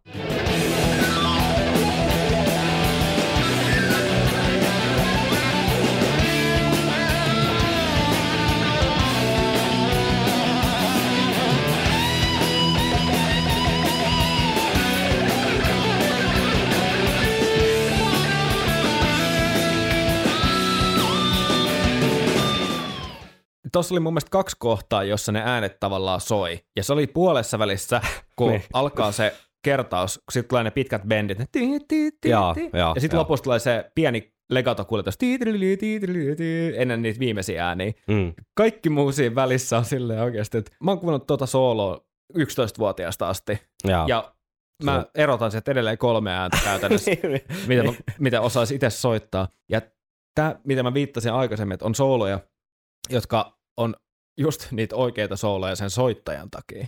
niin. Ja tämä menee mun mielestä siihen kastiin. Mun mielestä vaikea kuulla, kuunnella edes tätä biisiä ehkä jollain muulla soololla enää, koska tämä on jotenkin ehkä nyt tälle taas sisäinen antropologi, tiedätkö, niin herää esiin ja tunteet Niin. ylipäätään, niin, niin, niin tota, jotenkin kuuluu tähän, ja tähän biisiin ehkä myös. Joo, silloinhan me No Prayer jaksoissa jonkun verran puhuttiin tästä, että näitä oli just näitä esimerkkejä, että, että ei pysty oikein edes sanoa, mitä joku ääni on tehty. Niin.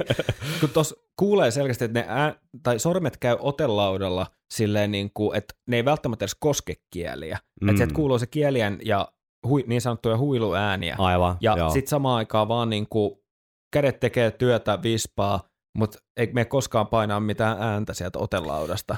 niin, Eli silleen joo. saavutetaan tuollaisia mekaanisia efektiääniä. Tuo mekaaninen on tosi hyvä sana, koska mulle tuli mieleen tuosta semmoinen niinku, mielikuva, että, että Janik heittää sen niinku, kitaransa semmoiseen 60-lukulaisen niinku, tehtaan linjastolle, mistä, Hamma, hammasrattaisiin. Joo, mistä tulee semmosia niinku tum, tum, semmosia jotain niinku stansseilyä sen päälle ja sitten se menee joku hammasrattaan läpi just. Joo, joo, joo, joo. sitten ne äänet, mitä siitä syntyy, niin se on siinä. Kyllä. Ja sitten tulee mieleen sellainen niin kuin porataan sitä kitaraa ja Joo, niin vähän tämmönen niinku joku noise, noise-tyyppinen performanssi. joo, joo, joo. Haetaan sieltä vaan semmosia niinku ääniä, mitkä ei, mitä kukaan muu ei tavallaan hakisi. Jep. Ja, ja tuossa on, onhan myös Gersin soiton sisällä löytyy sitä dynamiikkaa. Kyllä se riippuu tosi Mm. mm. paljon biisestä. Joskus se voi korostua se, ää, myös se pieni melodisuus, mutta siellä on aina se Gers factor. Joo. Ja tota, otetaanpa seuraavaksi Afraid to Shoot Ai, Strangers. kova biisi, kova biisi.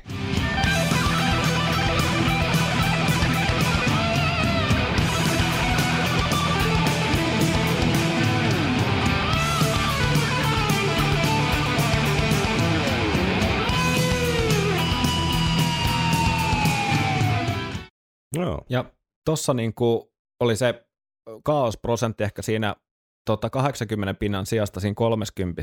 Joo. Ja tuolla tuli just paljon tuollaista hyvin bluesahtavaa rock-elementtiä. Alkaa heti semmoisella nopealla pikkauksella. Joo. Niitä tulee niitä bluesibendejä ja suoranaisia blueslikkejä. Ja blues-skaala on toki myös sellainen olennainen juttu. Toki rockissa, mutta kyllähän sitä käytetään nimenomaan heavy metallissa kanssa Mm. niin kuin tosi paljon. Tai että se on sellainen perus, peruselementti.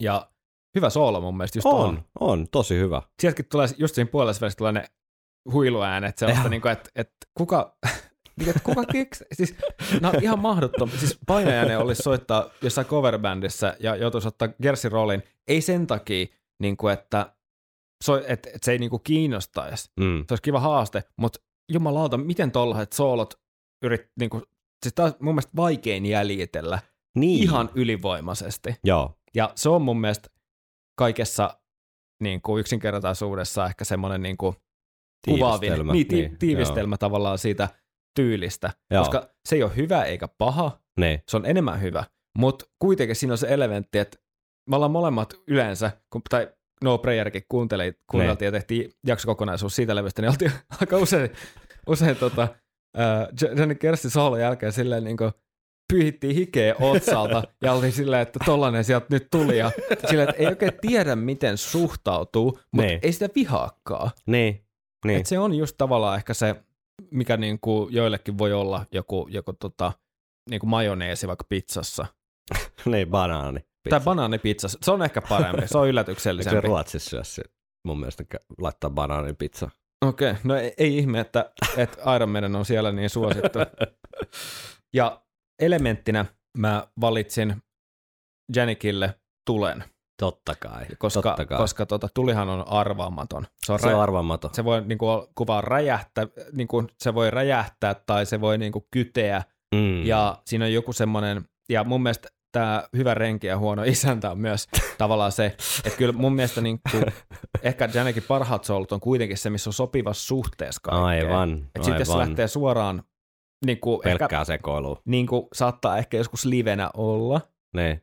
ja, ja tota, tota, toki se, sehän on ohimenevä hetki. Ja silloin kun sä näet Armenen niin livenä, niin ethän sä sillä ajattele, että taas se Gerssi soittaa tolleen, vaan sä oot vaan Niin. silleen, että vittu Iron Maiden soittaa lisää böntöä.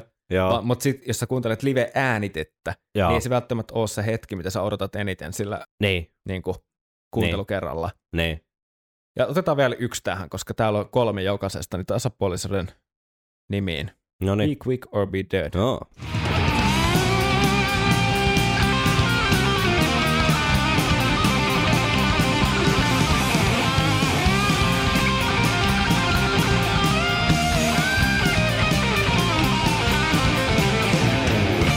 Tässähän ei ollut hirveästi tai yhtään semmoista niin mekaniikkakikkailua. Ei. Et vähän semmoista vibrakammen käyttöä, eli millä vähän tehostetaan tota vibrato-efektiä, Mm. mikä on myös Jeff Beckille tosi tyypillistä.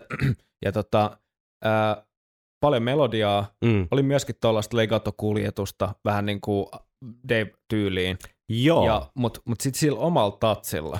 Joo. Ja se- Mä Niin, meinasin just sanoa, että toi, toi niinku, jos nyt voisi sanoa tälleen, niin jotenkin lähimpänä semmoista tavallista kitarasooloa niin näistä, näistä ko- näytteistä. Joo, ja tuolla oli niinku melodisuutta just niiden skaalojen myötä ja sitten sitä blues-vivahdetta näiden Mm. bendien ja ihan blues-skaalan käytön myötä.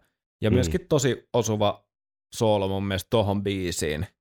Et Joo. tässä, ehkä näissä esimerkkeissä kuuli aika hyvin sen spektrin, tavallaan Aivan. missä, missä Gers niinku liikkuu. niin, että Ja- on ihan full HD-sekoilua ja sitten on jotain sieltä väliltä ja sitten on kuitenkin tämmöistä vähän perinteisempääkin Joo, ja, kitarasoolo-ilmaisua. joo, ja kuten Jokerinkin liikkeitä, niin myös niinku Gersin liikkeitä on tosi vaikea arvioida. Tavallaan mä mietin sitä, mikä, mikä se kaava on, että jos tulee Gersille käsky, että tähän tulee soolo, niin onko se silleen, että istutaan alas Niin. ja sitten Janik ottaa, tiedätkö, niin kuin punaviinipullo auki ja sitten ottaa ton demo-nauhurin Ne. ja sitten tekee, tiedätkö, kymmenen versio soolosta ne. ja sitten se on silleen, että otan tosta ton, osan tosta ton, vai onko se silleen, että Paina, paina rekkiä. painaa rekkiä niin, että kamat on jo päällä kuitenkin. Ne. Ja tota, mä luulen, että se menee sille osastolle. Kitaraa. Mutta on mielenkiintoista, niin kyllä, ja tässä on mielenkiintoista mun mielestä vaan miettiä sitä, että näidenkin soulenkin välillä voi olla eroja just sen takia, että joskus voi olla, että on ollut enemmän aikaa funtsia. Joskus on ollut, Mm. tai, tai sit se on vaan ollut sisälähtöistä, että tähän mä haluan, tähän mä haluan, tiedätkö, jotain e- muuta Mm. kuin, kuin tota pelkästään sitä niin kuin villiä, villiä luontoa niin kuin paljastaa. Niin. Avaran luonto. Avar, niin kyllä, Mut- loputon, loputtoman avara. mutta lähtökohtia on niin paljon ja Ne. motiiveja me ei tiedetä, mutta se motiivi mun mielestä aina jossain määrin kuuluu kuitenkin siinä Niin. lopputuotteessa. Ehkä niinku avaran luonto vertauksena toi voisi olla tämmöinen niinku pirania parvi. Joo, semmoinen kuin muta, mutatoitunut. joo, joo. Että et tavallaan, eli jos me jotain johtopäätöksiä tai jonkunlaisia pieniä yhteenvetoja vedetään niin kuin Davista ja, ja Janikista tässä vaiheessa, niin, niin Davilla on ehkä se just se viiltävän tarkka tekniikka, Mm. pieni improvisaatioviba. Ne soolot saattaa olla improvisoitu lähtö, lähtökohtaisestikin, mutta se tarkkuus kompensoi. Mm. Ja se tietty suunta ja dynamiikka kompensoi siellä. Joo. Ja sitten Janik on taas ö, asteen, tai siis paljon, se on taas sit siellä improvisaation niin kuin syvässä päädyssä joo. ja sitten siellä efektipäädyssä. En, enkä puhu nyt niin kuin, niin kuin teknisistä kitaraefekteistä, vaan nimenomaan tapaa käyttää sitä kitaraa niin kuin Joo. välillä lyömäinstrumenttina eikä, Joo. eikä soittovälineenä. joo. Ja tässä välissä voisi ehkä katella taas pikkasen nyt palautteita, mitä kitaristien, onko sulla herännyt jotain kysymyksiä? Koska Ei mähän, en ole kertomassa tässä mitään totuuksia, vaan mähän on kertomassa omista tunteistani, koska tämä on ainoa hetki mun elämässä, kun mä pääsen puhumaan tunteista. Niin jo. Niin jo, mun pitäisi laskuttaa tästä vähän. Mutta täällä Ahosen Aleksi on sanonut, että Adrian Smitti ja vieras vieraassa maassa 100 Aa. kautta 100. Niin, kyllä. Kyllähän se on Adrian Smith, Pöyryn Mikko kirjoittaa. Jos pitäisi mainita yksi kitaristi, joka on vaikuttanut omaan soittooni kaikkein eniten, olisi se ehdottomasti Adrian. Adrianilla on älyttömästi hienoja sooloja, mutta jos yksi pitää valita, se on Stranger in a Strange Land. No, nyt on pari putkea jo. Tarkkaan harkintu viimeistä bendiä ja vibraattoa myöten. Ihana, että täällä on mainittu just Mm. mm. näitä nostettuja termejä, Mm. ja ihan mielettömän hienoa melodian kuljetusta. Mm. Heart You. Öö, vastaan Adrian Smith, koska hänellä on erinomaisen melodian tajun lisäksi kyky lisätä biiseihin mielenpainuvia koukkuja ja sellaista musikaalista rikkautta, joita ilman biisit eivät vain laukkaisi samalla tavalla, kuten 90-luvun tuotannosta voi kuulla. Mm. Silloin kun Smith jäi pois, jäi jäljelle nopea murrau, mutta kuten teidän ohjelmassakin mainittu, niin Gers aggressiivisena räimienä pakotti varmasti Murrayn tuolla miettimään omaa soolo-lähestymistapansa, Mm. kun kitarakaksikon dynamiikka muuttui. Jokeri tarvii Batmani. Kyllä, nimenomaan. Oikeus, oikeus pitää olla kuitenkin, joku, joku roti. Jos pitäisi sanoa äkkiseltään näiden kolmen kitaristin hienoimmat soolot, niin sanoisin ehkä Dance of Death, missä kaikki kolme täydentää täydellisesti toisiaan ja rikastuttavat biisiä. Joo. Siellä oli ne kiipparitkin vielä just eikä melkein. Hauska nosto, tommonen uuden, uuden ajan nosto, et, tai siis uuden ajan tuotannosta, että on kolmen kitaristi soolot. Otetaan yksi vielä ennen kuin mennään eteenpäin. Mm. Ihan vaan sen takia, koska täällä on ihan loistava tota, tota, nimimerkki, eli Hermanin kaffehetki. Adrianin soolo Caught Somewhere in Timeissa heti Davin jälkeen. Mm. Maestron ei olisi sen jälkeen tarvinnut enää soittaa ainuttakaan sooloa, ja silti hän olisi jäänyt kovimpien joukkoon. Niin, kukas meillä jäljellä onkaan tästä kitaristi Katrasta Eli ei kolme amigoa olisi mitään. ilman kolmatta amigoa. Kyllä. Viikonloppusoturit. Adrian Smith. Kyllä. Ja tota, hänelle olen antanut lisänimen Hackneyn tyyliniakka tai Hackneyn dandy. Joo. Joo. Erittäin ja... hyvä. Nämä on mahtavina luonehdinnat. Mä mietin, että parilla sanalla, jos niinku voi jotain kertoa, niin se on aina hyvä. Silloin on hyvä aloittaa. Ja Mm. otetaan sinne varhaisia vaikutteita kanssa. että et, tota, maininnut muun muassa Johnny Winterin, Paul Kossoffin ja Michael Schenkerin. Nämä on kaikki jotenkin helppo nähdä, varsinkin jos toi Winter ja Schenker on sellaisia aika, ihan vaan peilaten siihen, että Winterhän on siis äh, tota, Jenkki, Jenkki blues-kitaristi ja tota, Mm. mm. albino legenda ja tota, outosta sanot yhdessä. ja tota, sitten Schenker totta kai tota, tota, UFOn ja Scorpionsin riveistä Kyllä. tuttu saksalaislegenda. Ja tota, mutta mitä hän on, Adrian itse on painottanut tässä hänen tota, influencerilistassa, käytetään nyt näitä muotisanoja, niin on ehkä se, että nämä on painottunut kuitenkin enemmän sinne bluesin puolelle kuin Joo. sit sinne, esimerkiksi tässä hyvin, hyvin nopeasti niin kuin kasvatuslistassa niin Richie Blackmorea mainittu, mutta Mm. se ehkä mainitaan jossain tarkemmin, mutta et se ei ole ainakaan sellaisia ekoja, mikä tulee mieleen, mikä taas tyylisesti menee ehkä vi- muutenkin enemmän sitten tonne tota, tota, äh, Gersin ja Murrayn osastolle Joo. tavallaan, koska Joo. mun mielestä myös Blackmorella on sellainen legato maailma olemassa siellä koko ajan, pientä kaaosta Mm. ja sitten sellaisia nopeita blues-juttuja. Mm. Että nämä kaikki käy tavallaan järkeä. Mm. Ja tota, Smithillä sitten nyky, nykyisellään myös on ihan tämä oma nimikko, malli, Jacksonin Adrian Smith Signature, joka on, perustuu hyvin vahvasti tähän Fender Stratocasteriin myös. Joo.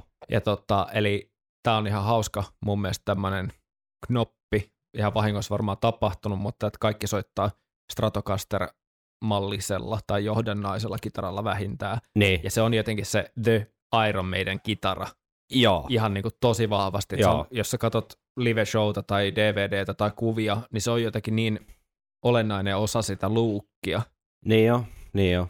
on löytynyt myös kyllä, tota, Adrian käytti pitkään vaikka tätä hänen ekaa sähkökitaraa Les Paul Deluxe Goldtoppia, öö, ja itse asiassa edelleen vissiin silloin tällöin käyttää, mikä on ihan hauska knoppi kanssa, että silloin tällöin ottaa ensimmäisen sähkökitaransa Niin, niin kuin laukusta ihan mukaan.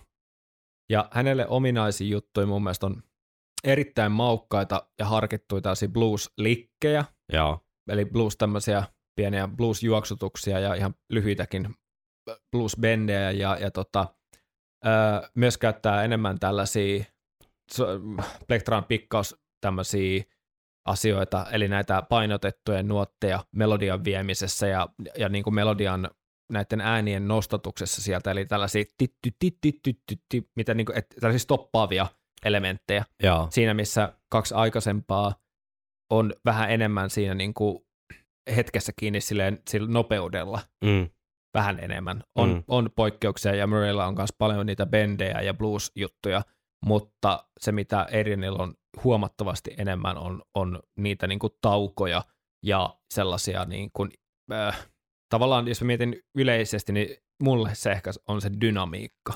Eli ei pelkästään se, mitä soitetaan, vaan mitä ei soiteta. Nimenomaan, ja kyllä, ja tuossa voidaan päästä tavallaan soittamisessa ja kitarismissa Sinne aika bluesin, ole, bluesin juurille myös. kyllä, ja soittamisen semmoiseen kultaiseen sääntöön Mm. tavallaan, että kaikkea ei tarvitse tuuttaa, Mm. ja se, että tauotkin on musiikkia Jep. tavallaan tohon ajatteluun.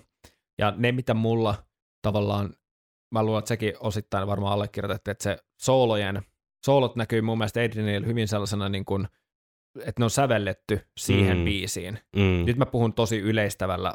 Löytyy sieltäkin tosi sellaisia hetkessä olevia improvisoituja asioita, mutta et vähän enemmän verrattuna muihin. Et jos me tehdään tämmöinen kolmijako, Mm. niin Adrian Smith on ehkä siellä niinku se harkitsevin Mm. ja semmoinen, että mietitään asiat hyvissä ajoin etukäteen Mm. ja mietitään se dramatiikka sille soololle ja treenataan se ja soitetaan.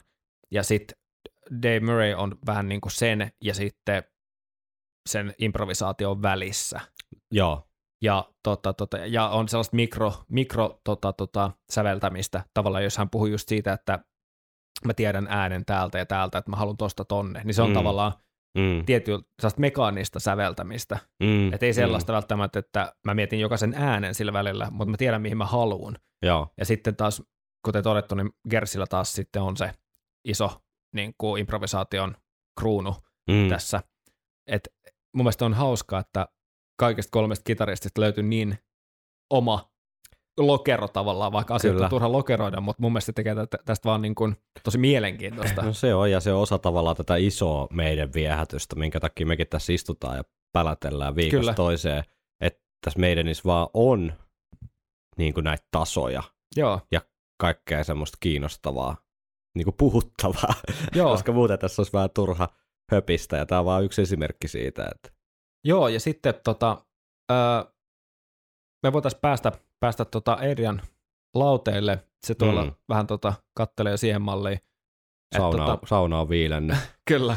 Ja tota, mikä sen sytyttäisi paremmin kuin Flight of Icaroksen soolo, Hmm. joka lukeutuu mulle ainakin semmoisiin, nyt tämä ei, niin kuin mä, en, mä en edelläkään nyt arvota näitä, mutta mä tarkoitan tyylillisesti, että tämä menee Adrianin mun mielestä semmoiseen aika bread and butter osastolle Hmm. täältä tulee tosi meheviä blueslikkejä, sitten tulee semmoista hentoa pientä melodisuutta, mutta ennen kaikkea just ne tauot, sitten ne tiettyjen nuottien painotukset, Kaik, tästä löytyy kaikkea sitä.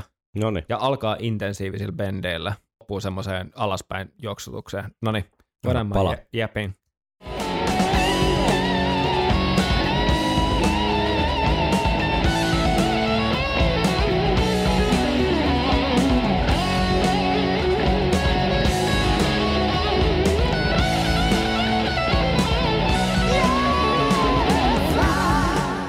Tossa on, onpas hyvä biisikin Siinä- muuten. niin no, hyvät soundit.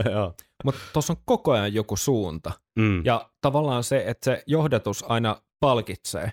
Tavallaan Joo. se seuraava juttu palkitsee aina edellisen. Että tavallaan, totta kai kun kitarasoolo alkaa, niin sä odotat, että se loppuu johonkin että se nopeeseen juoksutukseen ylös tai alas. Niin, Tai sitten semmoiseen niin kuin tosi vänkään vingutukseen. Niin tässä se oli just se lopetus, se alaspäin pentatonista asteikkoa. Ja alkaa vahvalla intensiteetillä Ja, ja tota, yhtään menemättä nyt sen tarkemmin, mutta tätä draaman kaarta, mm. jos mietitään. mm. Ja siinä just kultaisen leikkauksen kohdalla tulee, tota, tota, eli siinä kun on kaksi kolmasosaa mennyt, Joo. niin siinä tulee just ne painotetut nuotit, se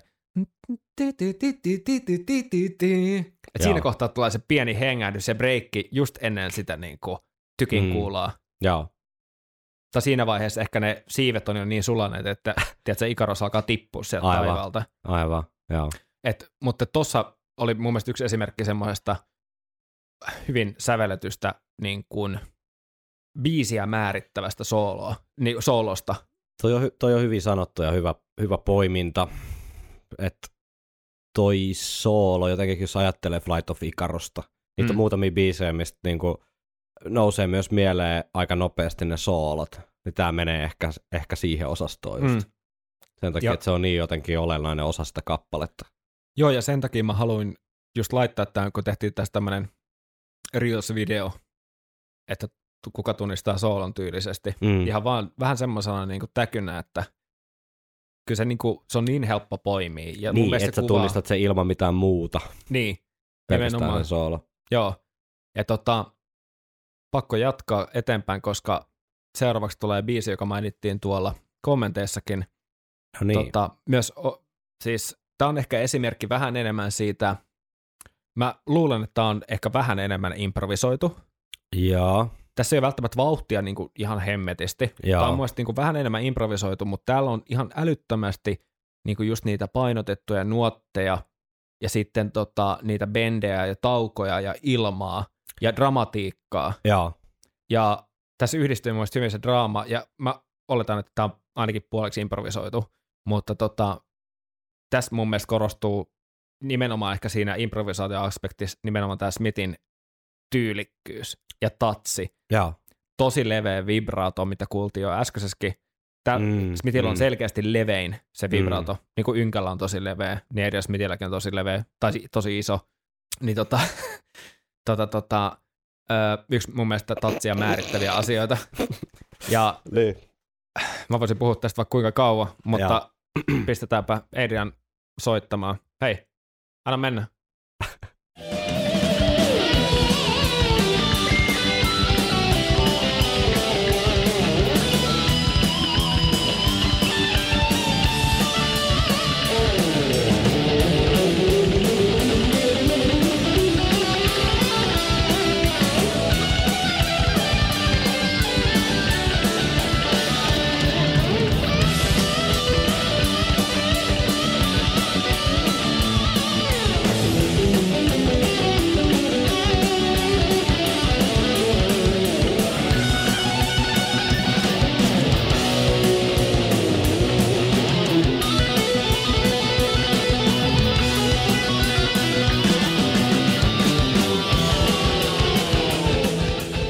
Jos haluatte tietää, miltä Henkka näyttää onnellisena, niin se, se, Laittaa soimaan se on tämän. kaksi, kaksi settiä viskilasin pohjalla ja sitten Kotsanverin Time soolo soimaan. Mutta okei, mä otan pikkasen takas siitä improvisoinnista. Tota, joo, kyllä tää on paljon enemmän sävelletty kuitenkin, kun mä annan olettaa. Mutta et ihan sairaan hienoa draamaa. Just ne Joo. tavallaan ne episodien loppukohdat antaa aina tavallaan olettaa, että kohta tulee taas jotain niin kuin kovaa kamaa. Ja Tää tota, niinhän sieltä aina tulee. Tämä on loistava. Ja tästä tuli lopussakin ihan ma- mahtavia tota, niitä blues-bendejä, Mm. mikä tota, tuo taas just nimenomaan sen Adrianin blues-tajun tajun ja sen maailman. Ja sen sijaan, että kaiken pitää olla koko ajan tosi nopeata, niin siellä on just niitä, niitä Niin, niin. Ja sit- se rakentuu nimenomaan siitä sisällöstä. Joo, ja sitten siinä on mun mielestä niinku erilaisia ääniä, siis eri, erilaiselta kuulostavia ääniä. Mm. Et se käyttää tosi monipuolisesti jotenkin sitä kit, niinku menemättä siihen tavallaan tota, tehdaslinjastomeininkiä, niin se käyttää tavallaan sillä ty- tyylikkäässä kontekstissa tosi monipuolisesti sitä kitaran valikoimaa. Niin, että tavallaan yhtään väheksymättä, mutta jos me mietitään metodiikan ö, kautta sitä eroa, vaikka Davin tapaa käyttää asteikoita, Mm. se perustuu tosi pitkälti, koska se perustuu siihen A- ja että on lähtöpaikka ja lopetuspaikka. Niin, niin silloin Niin se tavallaan- vähän niin kuin väkisin noudattaa niitä asteikoita. Niin, tai, tai niin, et, et, niin, silloin se helpoin tapa on tavallaan tehdä se silleen, että sä meet, tai ei nyt helpoin, mutta yksi tapa, mi- mikä Davilla on ominaista, on se, että sä tavallaan otat sen asteikon, vaikka E-molli-asteikon, ja sitten sä soitat niitä ääniä tavallaan peräkkäin ilman, niin kuin, että sä hirveästi rikot sitä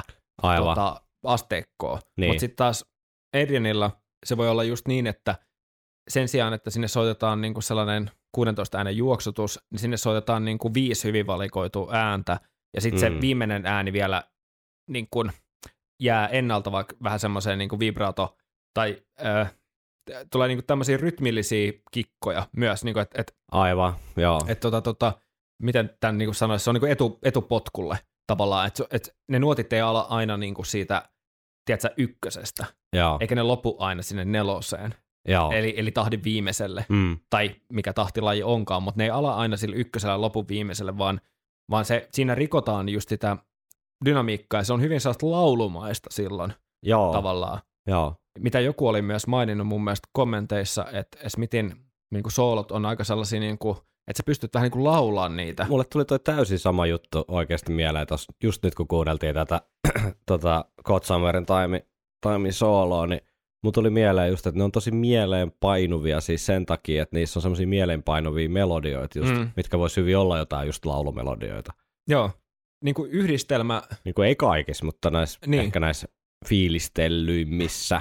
Joo, että just se yhdistelmä tavallaan sitä maukasta bluesia ja semmoista hitaampaa blues-fiilistelyä, toisin kuin vaikka Murraylla, jolla on tavallaan se oma tyyli, että se, tot, niin kuin, Mm. se ottaa blueslikin ja tekee mm. Sit tosi nopeen. Joo, Ja sitten Smith on enemmän niin kuin siinä vähän niin kuin maadottuneempi siihen perinteeseen tietyllä tapaa yhdistet- yhdistäen siihen niin kuin niitä mielenkiintoisia melodia- ja rytmikoukkuja. joo, Et- et joo. Tavallaan totta. se näkemys, tai se yhdistelmä blues on, se yhdistyy eri tavalla siihen Mm, kokonaisuuteen. mm, Kuunnellaan tästä yksi maukas esimerkki vielä, missä mun mielestä yhdistyy aika lailla niin kuin, tota, tota, myöskin nämä kaikki elementit.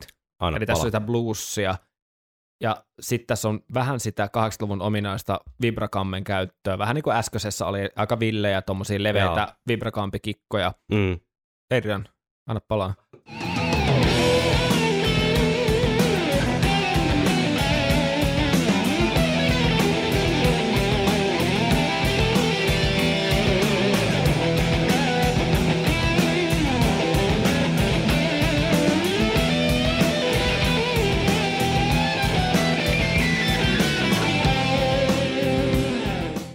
Mä en mm. nyt ottanut sinne ihan loppuun asti, kun tuossa tulee main- mainio fiilistelyä myöhemminkin, Joo, mutta et, tossa niinku yhdistyy mun mielestä tosi moni noista elementeistä. joo, siellä on niitä rytmijuttuja just. Joo. Ja,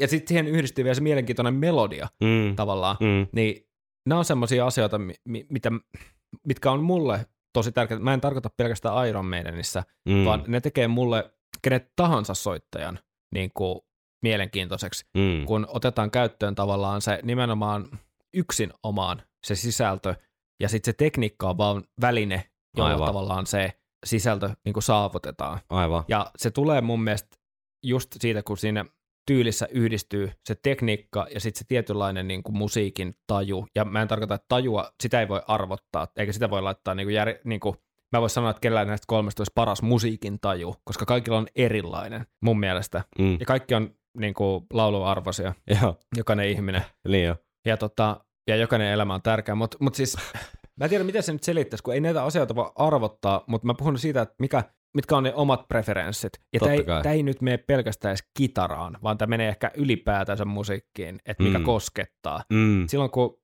siinä yhdistyy jollain niin kuin tiedostamattomalla tasolla nämä asiat, mm. niin silloin tuntee jotenkin olonsa niin kuin lämpimäksi. Tai sitten se on tämä Se voi olla tuo Viski. viskikin, kyllä. Ja sitten toi sähköpatteri, mikä mulla on täällä. kyllä töhöttäjä. Elementtinä mä oon valinnut Smithille ilman, Joo. koska se on sellainen nostattava, Mm. eteenpäin vievä elementti, joka sisältää happea, joka on elämän perusedellytys. Wow. Mä mietin ilman ja maan välillä, mutta ilma on sen verran arvaamattomampi, koska Edianille on kuitenkin tapana yllättää näissä sooloissa. Siis silleen, että se voi lähteä tosi mielenkiintoisille poluille, mutta se on aina harkittua.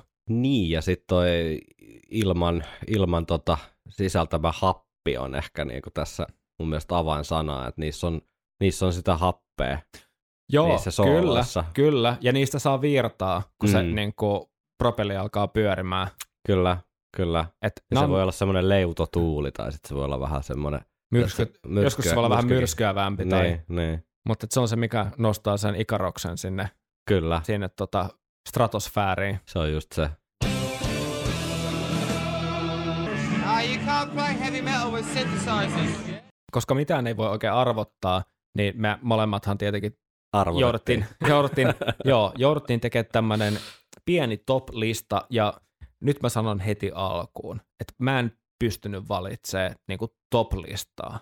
Niin siis vaan- tämä oli ensinnäkin sun idea. Ja sit Niin oli, ja mä hannasin. Mä hannasin kyllä, mutta tämä ei ole eka kerta, eikä varmasti vika. Mutta Niin. mä halusin tuoda kaikille vaan hyvää mieltä ja soittaa vaan hemmetin hyviä sooloja. Joo, siis avataan nyt vielä sen verran, että Henkka laittoi, oliko se eile, että teppäs nyt sitten top 5 Iron Maiden soolot huomista varten. Ja, siis hauska idea mun mielestä, mutta niin kuin sanoit, niin osoittautui sitten lopulta aika vaikeaksi. Joo, mun Mut- olisi pitänyt ehkä mainita sulle aikaisemmin, että mä luovutin jo. niin, niin, niin, niin, se jätit Eikö- kärvistelemään. Valitsin vaan viisi semmoista hyvää. Joo, mutta niinhän, siihen se meni. Et, Niin. et meni tosi fiilis pohjalta ja tosi, tosi paljon, tosi kovia jäi ulkopuolelle. Onhan toi mahdoton tehtävä. Mutta mä lähi, lähestyin sitä sit, sitä kautta, että et mitkä tulee vaan mieleen jotenkin semmoisella tosi tunnetasolla. Joo, Se on sellainen niinku gut feelingillä. joo, Että et mistä biiseistä tulee mieleen niinku soolo. joo. Niin, niin, toi on hyvä lähtökohta. Ja varsinkin, kun meillä on vähän eri lähestyminen Mm. niin kuin, tai eri suhde sooloihin ylipäätään, Niin, niin muista on mielenkiintoista kuulla sulta. siis näissä on päivänselvä kaava havaittavissa. Mä huomasin sen sitten, kun se lista oli valmis. Niin Mullakin on, mullakin on kaava. Siinä ei ollut oikeastaan mitään yllättävää, mutta se oli ehkä vähän yllättävää, että miten selkeätä se oli, että minkälaiset jutut mulle toimii Joo, niin kuin parhaiten. Ne ei välttämättä vie pois mitään niiltä toisen tyyppisiltä sooloilta, jos mä vähän spoilaan, mutta kyllä, tai toisen tyypin sooloilta. tai toisen tyypin sooloilta, mutta mut kyllä, kyllä se kaava oli aika ilmiselvä. Joo. Sitten lopussa tämän tota, soolofiilistelyjen jälkeen, niin suoritetaan pistokoe. Ai ai ai, mä oon, Tämä, koittanut, tämä oli se salaisuus. mä oon koittanut pitää nyt muistiinpanoja tässä näin, että katsotaan mitä sieltä tulee. Nyt paljastetaan pistokokeesta sen verran, että, että tota, tässä vaiheessa itse yritin simuloida tai emuloida jotain. Yritin tota, soittaa edellä mainittujen herrojen tyyleillä, ja mä tein pienet, pienet pätkät niistä. Katsotaan, jos Tero arvaa, ketä yritän imitoida. Auts, tää on kyllä aika, aika kovat paineet lyödään, mutta fiilistellään ensin. Joo, kyllä. Otetaanko, otetaan sulta eka. Multa eka, tota, perusteleks mä etukäteen vai mitä me tehdään? No, mä perustelen ehkä jälkikäteen. Mä perustelen nyt ainakin vähän etukäteen tätä, Perustele vaan. koska moderni klassikko, instant hitti, meidän podcastin ää, sanotaanko jo legendaksi muodostunut soolo, mutta ansaitsee paikkaansa top vitosessa.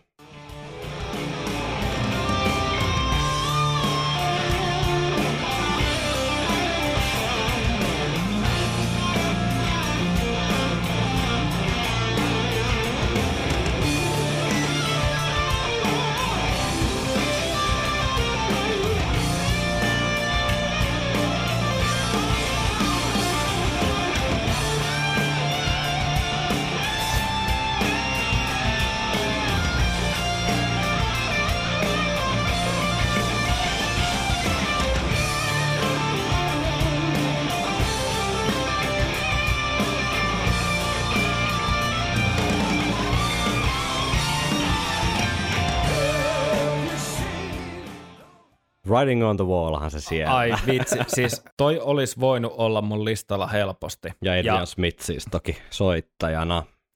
Tossa yhdistyy mun mielestä tämä moderni ja vanha Smith tavallaan, mm. että tossa on pieniä niitä selkeästi improvisoituja elementtejä, Mm. mutta hitto silloin kun kuultiin toi ekan kerran, Niin. niin, niin varmaan molempien kädet nousi ilmaan Niin. silleen, että, että nyt tuli bändi muuten takaisin aika niinku, Niin, ja pelkästään yhden soolon takia, Jep. koska toi on jotenkin, kuitenkin toi soundi on mun mielestä vähän sitä kuitenkin sitä golden era Mm, niin kuin flirttailuun. niin jo.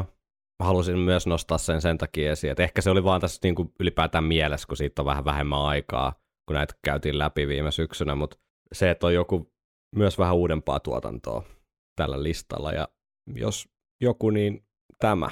Erittäin hyvä poiminta. No niin, No, Henka, Henka numero viisi. mulla ei ole näin järjestyksessä, mutta mä heitän nämä hatusta nyt järjestyksessä.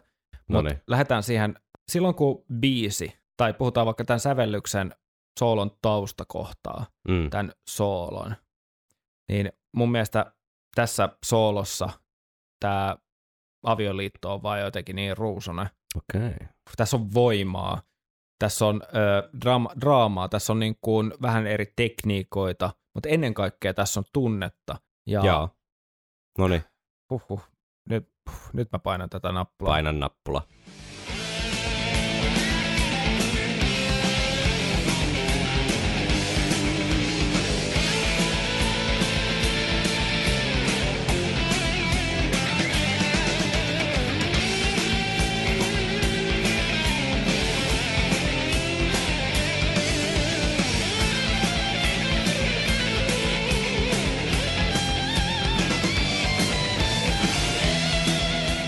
Myöskin toi lopun modulaatiolasku tonne tota Davin sooloon, Mm. niin nerokas sovituksellinen juttu, mutta tossa oli mun mielestä vähän semmoinen yksinkertaistettu esimerkki tavallaan siitä, että sun ei tarvitse soittaa helvetisti ääniä. Aivan, Ja se on silti heavy metalli soolo, kyllä, joka on muistettava.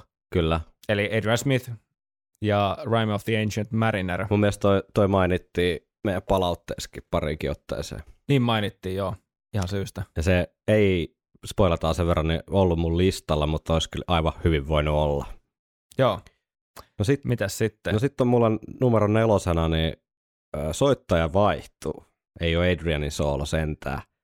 Tota, mennään aika tähän tuoreisiin tunnelmiin. Sekin voi olla, että se on vaikuttanut tässä tehtävässä, kun eilen piti tätä listaa rakentaa, mutta perustelen tätä sillä, tai tämä kyllä rakentaa tätä kaavaa, mikä to, mulle toimii. Että tässä on hyvin olennainen osa sitä musiikkiteatteria tämä mm. soolo.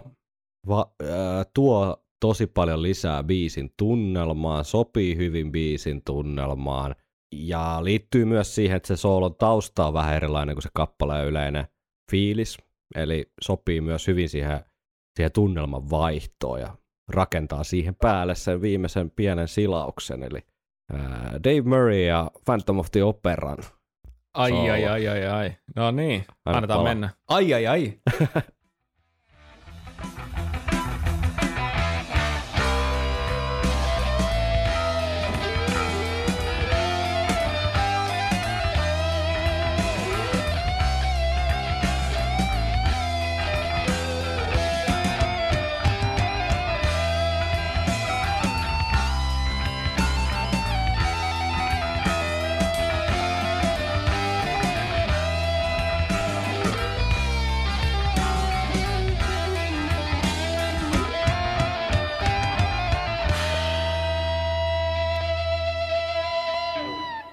Siinä oli taas ehkä vähän sitä henkeä, että hidastettuna sitä Da- Davin meininkiä, mutta On ja todella maukasta. Mutta Mm. mut just toi soundi mun mielestä, toi toinen nahkane, mm, just viiletty stiletti, joo, on niin kuin jotenkin, ja ehkä toi, tiedätkö, toi kuvasto muutenkin, toi katukuvasto ja, Ne. ja tuolla, kaikki, tässä kaikki jotenkin alkaa käymään järkeä. ne kyllä, Ai saakeli.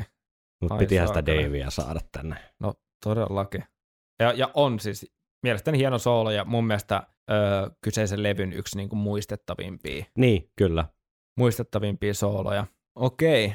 Joo, siirrytään toiseen modernin klassikkoon. Heti ekalla kerralla, kun mä oon kuullut tämän soolon, niin tää on jotenkin piirtynyt mun niin kuin, tonne korvakäytäviin semmoisena luolamaalauksena, joka mä näen missä tilanteessa tahansa silleen, niin kun mä kuulen joka äänen puhtaasti soivan kerta kerran jälkeen, jos mä vaan alan miettiä tätä biisiä.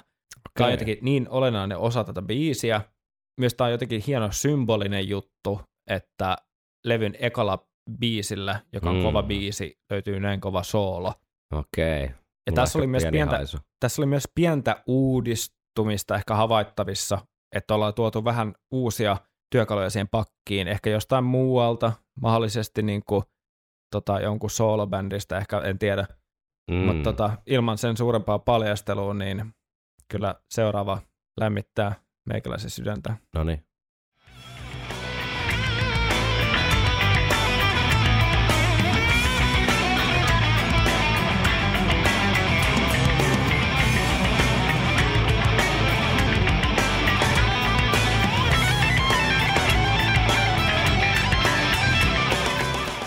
Wicker Man.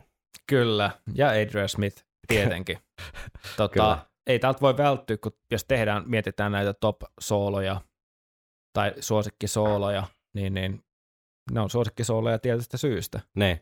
Ja tossa vaan mun mielestä toi, biisi, toi biisin tausta ja myös toi soolo niin kuin kohtaa ja se soolon dramaattisuus tavallaan, jos me mietitään pelkästään vaikka sinkun kansia tai musavideoa tai Mm. jotain, sitä maailmaa, Mm. niin kyllähän toi, tuossa on aika tollainen niin kuin maailmanlopun meininki. Siellä on Kyllä. tosi dramaattisia ääniä. Kyllä. Ei huono, ei huono. Mitäs mulla sitten löytyy? Caught Somewhere in Time Adrianilta ei ehkä tarvitse kuunnella uudestaan. Kuunneltiin jo aikaisemmin ja puhuttiin siitä sen verran, Ai että peru- että. perustelut, perustelut elää. Se oli todella lähellä, että se olisi ollut munkin listalla. Joo. Me mennään sun, sun kolmoseen. Joo, otetaan tämä.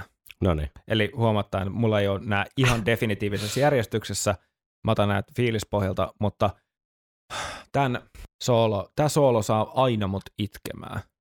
Oho. Aina. Eli mä itken kohta. Tuolla vi- viskilasilla ei ole mitään tekemistä sen kanssa, mutta kaikki tässä biisissä ylipäätään, soundit, se miten tämä biisi moduloi tähän sooloon, nostaa sen soolon tavallaan, tiedätkö, korokkeelle, ja sitten se tästä vielä moduloi uudestaan takaisin tuonne tota, vähän niin kuin bridge-osuuteen.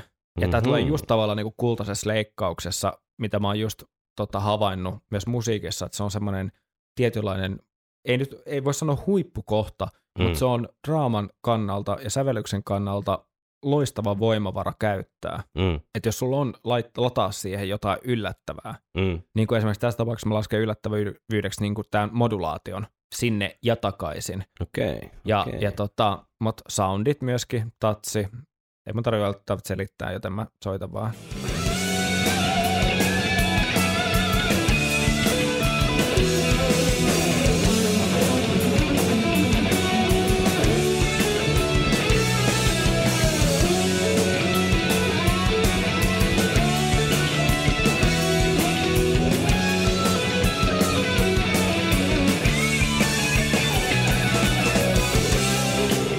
Ai että, onhan se aika mahtava. Se on aika lyhyt, Siis se, on aika lyhyt, mutta tota, se sisältää kaiken. Eli The Evil That Men Do. Todella kova soolo ja olisi voinut aivan hyvin olla tälläkin listalla, mutta ei nyt ollut. Mulla on myös mun kakkonen semmonen, mikä on tänään kerran kuunneltu. Joo, mutta mun mielestä voidaan kuunnella uudestaan. Tämä oli silleen hankala, että tä- tä- tästä biisistä olisi voinut olla useampikin soolo Joo, tässä tota, listalla, mutta mä tein nyt tämmöisen raan tavallaan sosiaalidemokraattisen valinnan, että mä otin tämän, tämän tota, joka on vähemmän tällä listalla nyt toistaiseksi ollut, niin ää, mukaan.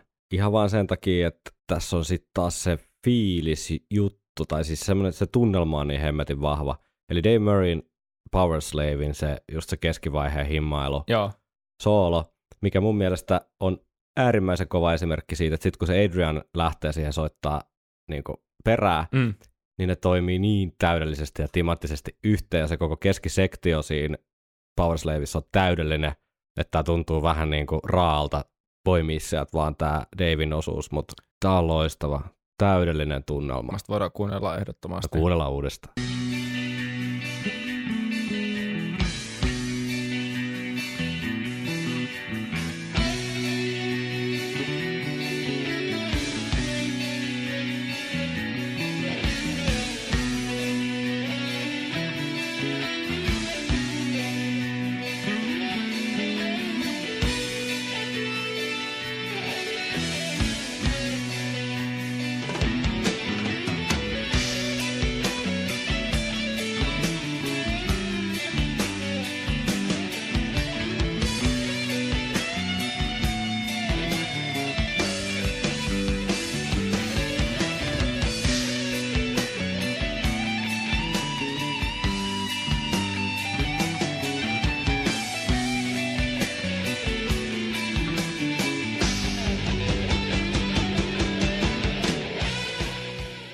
Kyllä lähti toinenkin helvetin hyvä soolo. Niin, kyllä. Toi, toi Adrianin Davin jälkeinen soolo tuossa on kyllä myös yksi ja top Oo. 10 hetkiä ihan on. ehdottomasti. On, on.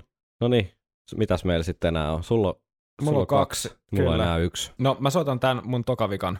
Joo, Tämä on niin kuin mun mielestä osoitus vaan sellaisesta hemmetimoisesta energiasta ja tässä on pien, mä, mä uskon, että tässä on aika pitkälti improvisoitua settiä. Mä paljastan sen verran, että kyseessä on taas Adrian Smith, mutta mä en vaan voittele mitään. Mun, mulle pitää tehdä jotain hoitoja, eli Niin. tämä ei lähde muuten. Mulle tämä on muutenkin levyn yksi huippuhetkiä, tämmöistä kitarailottelua ja tavallaan tämän Adrianin touchin, niin kun tässä esitellään tavallaan sen paletti monilta osin, mutta myös ihan vaan semmoisena fiilistelysoolona, niin tämä on mun mielestä semmoinen, minkä mä aina niin kuin, odotan kuulevani, aina kun mä laitan tämän biisin soimaan. Puhumattakaan live-versiot tästä, parhaiset live-versiot ynnä muuta. Niin, no niin. niin. Energia taust, yhdistettynä tuohon taustaan, nuori, nälkäinen Smith. No niin.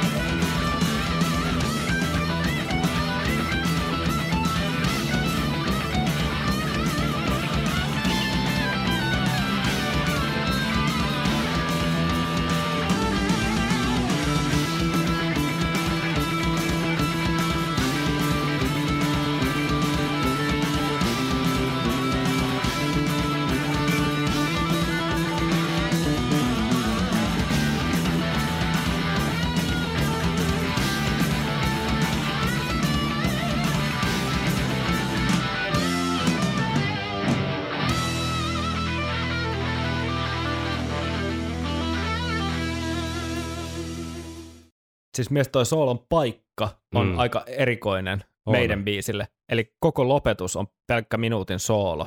Mä voin kertoa sulle sen verran, Henkka, että 22 Acacia Avenue'n soolo on Iron Maidenin viidenneksi pisin soolo. Ai ai, onko tämä maistiaisia ensi on pieni maistiainen ensi viikolla. ensi viikolla selvii, mitkä on ne neljä pidempää. Huh. Sitten meillä olisi, meillä olisi molemmilla yhdet jäljellä, mutta tota, tässä on semmoinen tosi jännä juttu. että mä katson näitä pituuksia. Öö, mulla se on, tota, siis puhutaan, puhutaan soolojen pituuksista, öö, on minuutti 11 Joo, ja sulla se on minuutti 10. joo. Ja kun mä katson tota öö, Soundwave. Soundwavea, niin ne näyttää aika samanlaiselta. Joten saanko mä kysyä, että onko tämä biisi mainittu noissa palautteissa? On mainittu, totta kai. Okei. Okay. No sit mä uskallan laittaa tämän sekuntia pidemmän version. No niin, meidän molempien ykkönen. Sanotaanko samaan aikaan? No niin, kolmannella. Joo. Yksi, kaksi, kolme. Stranger in a strange land. Ai vitsi. No niin, nyt sitten tota, otatte läheisestä kiinni ja Koko rahalla. koko rahalla kuuntelette.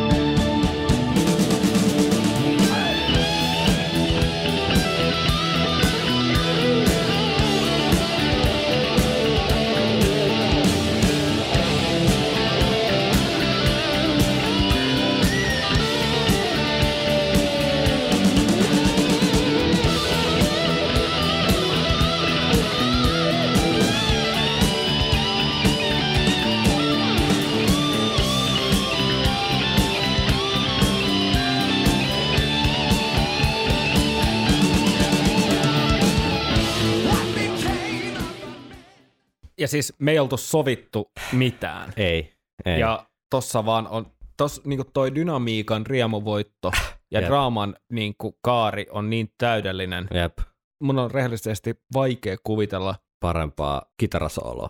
Niin, muutenkaan. Ja Niin. se on mun mielestä niin kuin just, että ei pelkästään meidän kontekstissa, vaan, vaan tota just niin kuin soolona. Siis hemmetti, kun siinä on niin kuin sitä riippasevaa draamaa, Mm. yllättävyyttä sopivissa määrin, mutta se yllättävyys tulee just sen harkitsevaisuuden kautta, Mm. että on kelattu niin kuin etukäteen. Ei se ole itseisarvo, mutta tässä se toimii. Mm. Ja totta kai aikansa tuote soundien puolesta ynnä muuta, No, mutta kyllä on vähän riippaseva. täydelliset. Niin, no, siis tuohon tunnelmaa mietin. no eipä, niin kuin kai, se on just kai se jäätikkö, just näin, just mihin, näin. vaikka ei nyt Seventh Sunista olekaan puheen, mutta siis todella tuosta kylmää viil, viiltävää niin Joo, napajäätikön tuulta, mikä siellä vi, viu, viuhuu. jep, ja tämän MP3 mielellään pitäisi tota, kännykässä, että tämä voi aina heikkona hetkellä kuunnella, Mutta mä, niin kuin ihan milloin vaan. mä vielä vähän tiisaan ensi viikkoa. Joo, Mutta mä, mä avasin tämän Excelin tähän nyt ihan muistin virkistämiseksi, niin tota, mulla on aika vahva teoria siitä, että minkä takia Somewhere in Time on meidän molempien siellä ihan suosikkilevyjen joukossa Iron Maidenin tuotannosta. Mulla on aika kovaa, aika kovaa dataa ensi viikolla, mikä käy täysin järkeä ja räjäyttää sun tajunnan. ootan innolla. Viikonloppusoturit. Sitä ennen vielä tähän, tähän tota loppuun, niin on vuorossa pistokoe. No niin, Eli olen tehnyt tämmöisen tosi tyypillisen Iron Maiden soolotaustan tai sointokierron. Puolustukseni sanon, että taisi olla aika mu- kaikki näistä ehkä tokalla otolla semmoisena improvisaatiopätkänä, eli mä en ole, mä en ole sinänsä niin kuin, mä en ole säveltänyt näihin mitään, mutta mä oon yrittänyt tavallaan hetkessä koittaa jotenkin tuoda otelaudalle niin kuin nämä mm, hahmot. Ehkä se on myöskin ollut se haaste siinä, että koittaa unleashaa sen sisäisen amigon joo, kunkin kohdalla, koska, koska tota, ihan puhtaasti vähän aikataulukys- kuokamooleja ja kyllä, hapakermaa.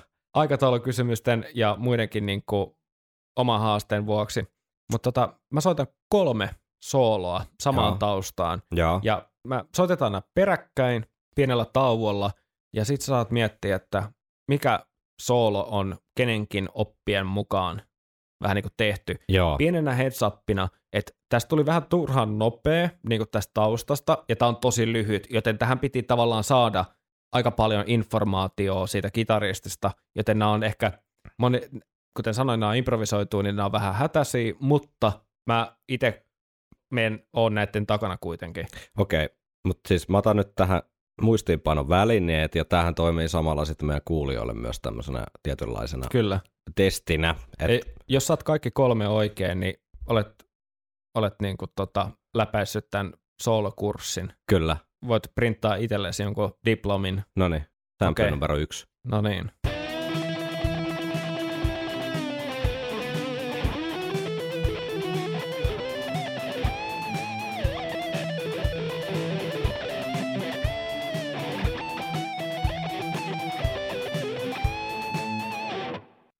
Jaa, Sitten kakkonen. sample numero kaksi.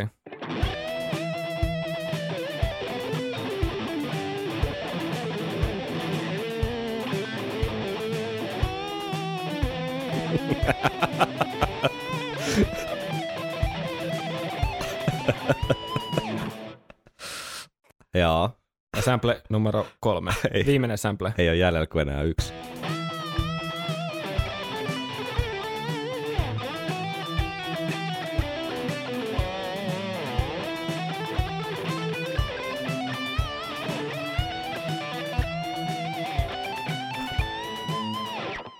No niin, siis pakko nostaa nyt Heikka sulle kyllä hattua. Tää oli, tää oli aivan mahtava pieni loppuvisa.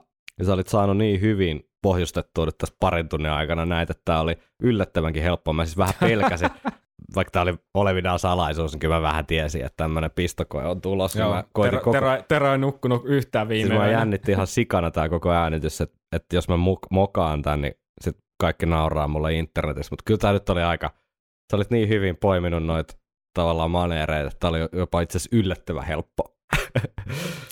No, Mut mites?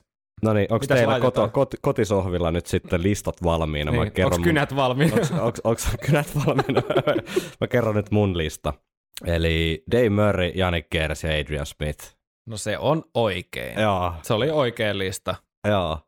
Osaat sä poimii yhtään niin sellaisia, jos, jos sanotaan ihan yksi tai kaksi semmosia, mitkä paljasti No, Dave Murray kohdalla oli just se paljon nuotteja, sitä legatoa, semmoista soljuvaa sointu, sointujen niin kuin tulitusta tietotapaa, mutta kuitenkin sille tarkasti ja tiukasti soitettuna. Niin siis Davilla olisi, mutta mulla ei nyt ollut, mutta, mutta se meni läpi. se meni läpi. Ja sitten Gerssi, mä en tiedä miten sä olit ne tehnyt, mutta siellä oli niitä semmoisia omituisia, omituisia ääniä, mitä ei kellään muulla olisi, niin se on aika helppo tavallaan Mä, sul... mä ehkä pääsin sisään vähän Gersin päähän silleen, että koska kun sä sanoit, että sä et tiedä, mitä mä oon tehnyt, niin, niin mä täytyy sanoa rehellisen nimessä, en mäkään muista enää. niin, niin, niin. mutta sieltä pystyi tavallaan poissulkutekniikalla. Dave, Dave Murray tunnisti heti, ja sitten Ton tunnisti, että se ei ole ainakaan Adrian, niin sitten se oli niinku aika helppo. Mutta kyllä se siis, sehän oli ihan, ihan Janikkia. Mä en osaa sitä sen tarkemmin sanoa, mutta sen tunnisti niinku myös mm. Janikiksi aika helposti. Ja Adrian taas, siellä oli sitä tunnelmointia, siellä oli niitä bendejä ja siellä oli sitä, sitä tota, jotenkin vaan se rauha ja mm. tyyli. Mm. Mahtavaa. Joo. Tämä oli, tämä oli mulle huojentavaa. Mä ja. pyyhin just, just tota hikikarpaloita otsalta. Mä vähän jännitti, miten tämä menee. Ja tosiaan niin tämä oli aika nopeasti bygattu, bygattu niin kuin homma, tämä juttu, mutta jonkunlainen kokonaisuus tästäkin niin kuin juontui loppujen lopuksi. Tätä oli pyydettykin meiltä niin jossain vaiheessa, kun ollaan mainittu sooloista. Ja kannattaa niin... tietysti vähän varoa, että mitä pyytää, että sitten saattaa tulla tämmöinen parin tunnin norsu, norsu niin. sinne olohuoneeseen. Niinpä, niinpä. Tämähän vielä jatkuu ensi viikolla. Jatkuu ensi viikolla, eli tällä kertaa oli, oli tota pehmeitä tunnetta ja tunnelmointia, ja ensi mm. viikolla sitten on kylmää faktaa luvassa. Kyllä. Jos on jotain palautetta, mitä haluatte lähettää meille ihan mihin tahansa liittyen, mieluiten Iron Maideniin tai vaikka meidän podcastiinkin, niin laittakaa Instagramissa tai Facebookissa tai sitten ihan vaan sähköpostitse viikonloppusoturit at gmail.com ja kertokaa kaverille, jos teillä on joku Iron Maiden entusiasti kaveri, joka ei podcastia vielä kuuntele, niin laita se kuuntelemaan, niin me saadaan lisää, lisää tota polttoainetta tähän meidänkin podiin, että aina kaikkien mielipiteet kuitenkin otetaan huomioon ja kaikki kiinnosta ja kimpassa on kuitenkin paljon kivempaa. Juuri näin. Ensi viikolla siis kylmää faktaa kitarasooloista. Ensi viikolla selviää muun muassa se, että kuinka monta prosenttia Power Slave-levyn sooloista on Dave Murrayn soittamia. Ai vitsi. Ensi viikko.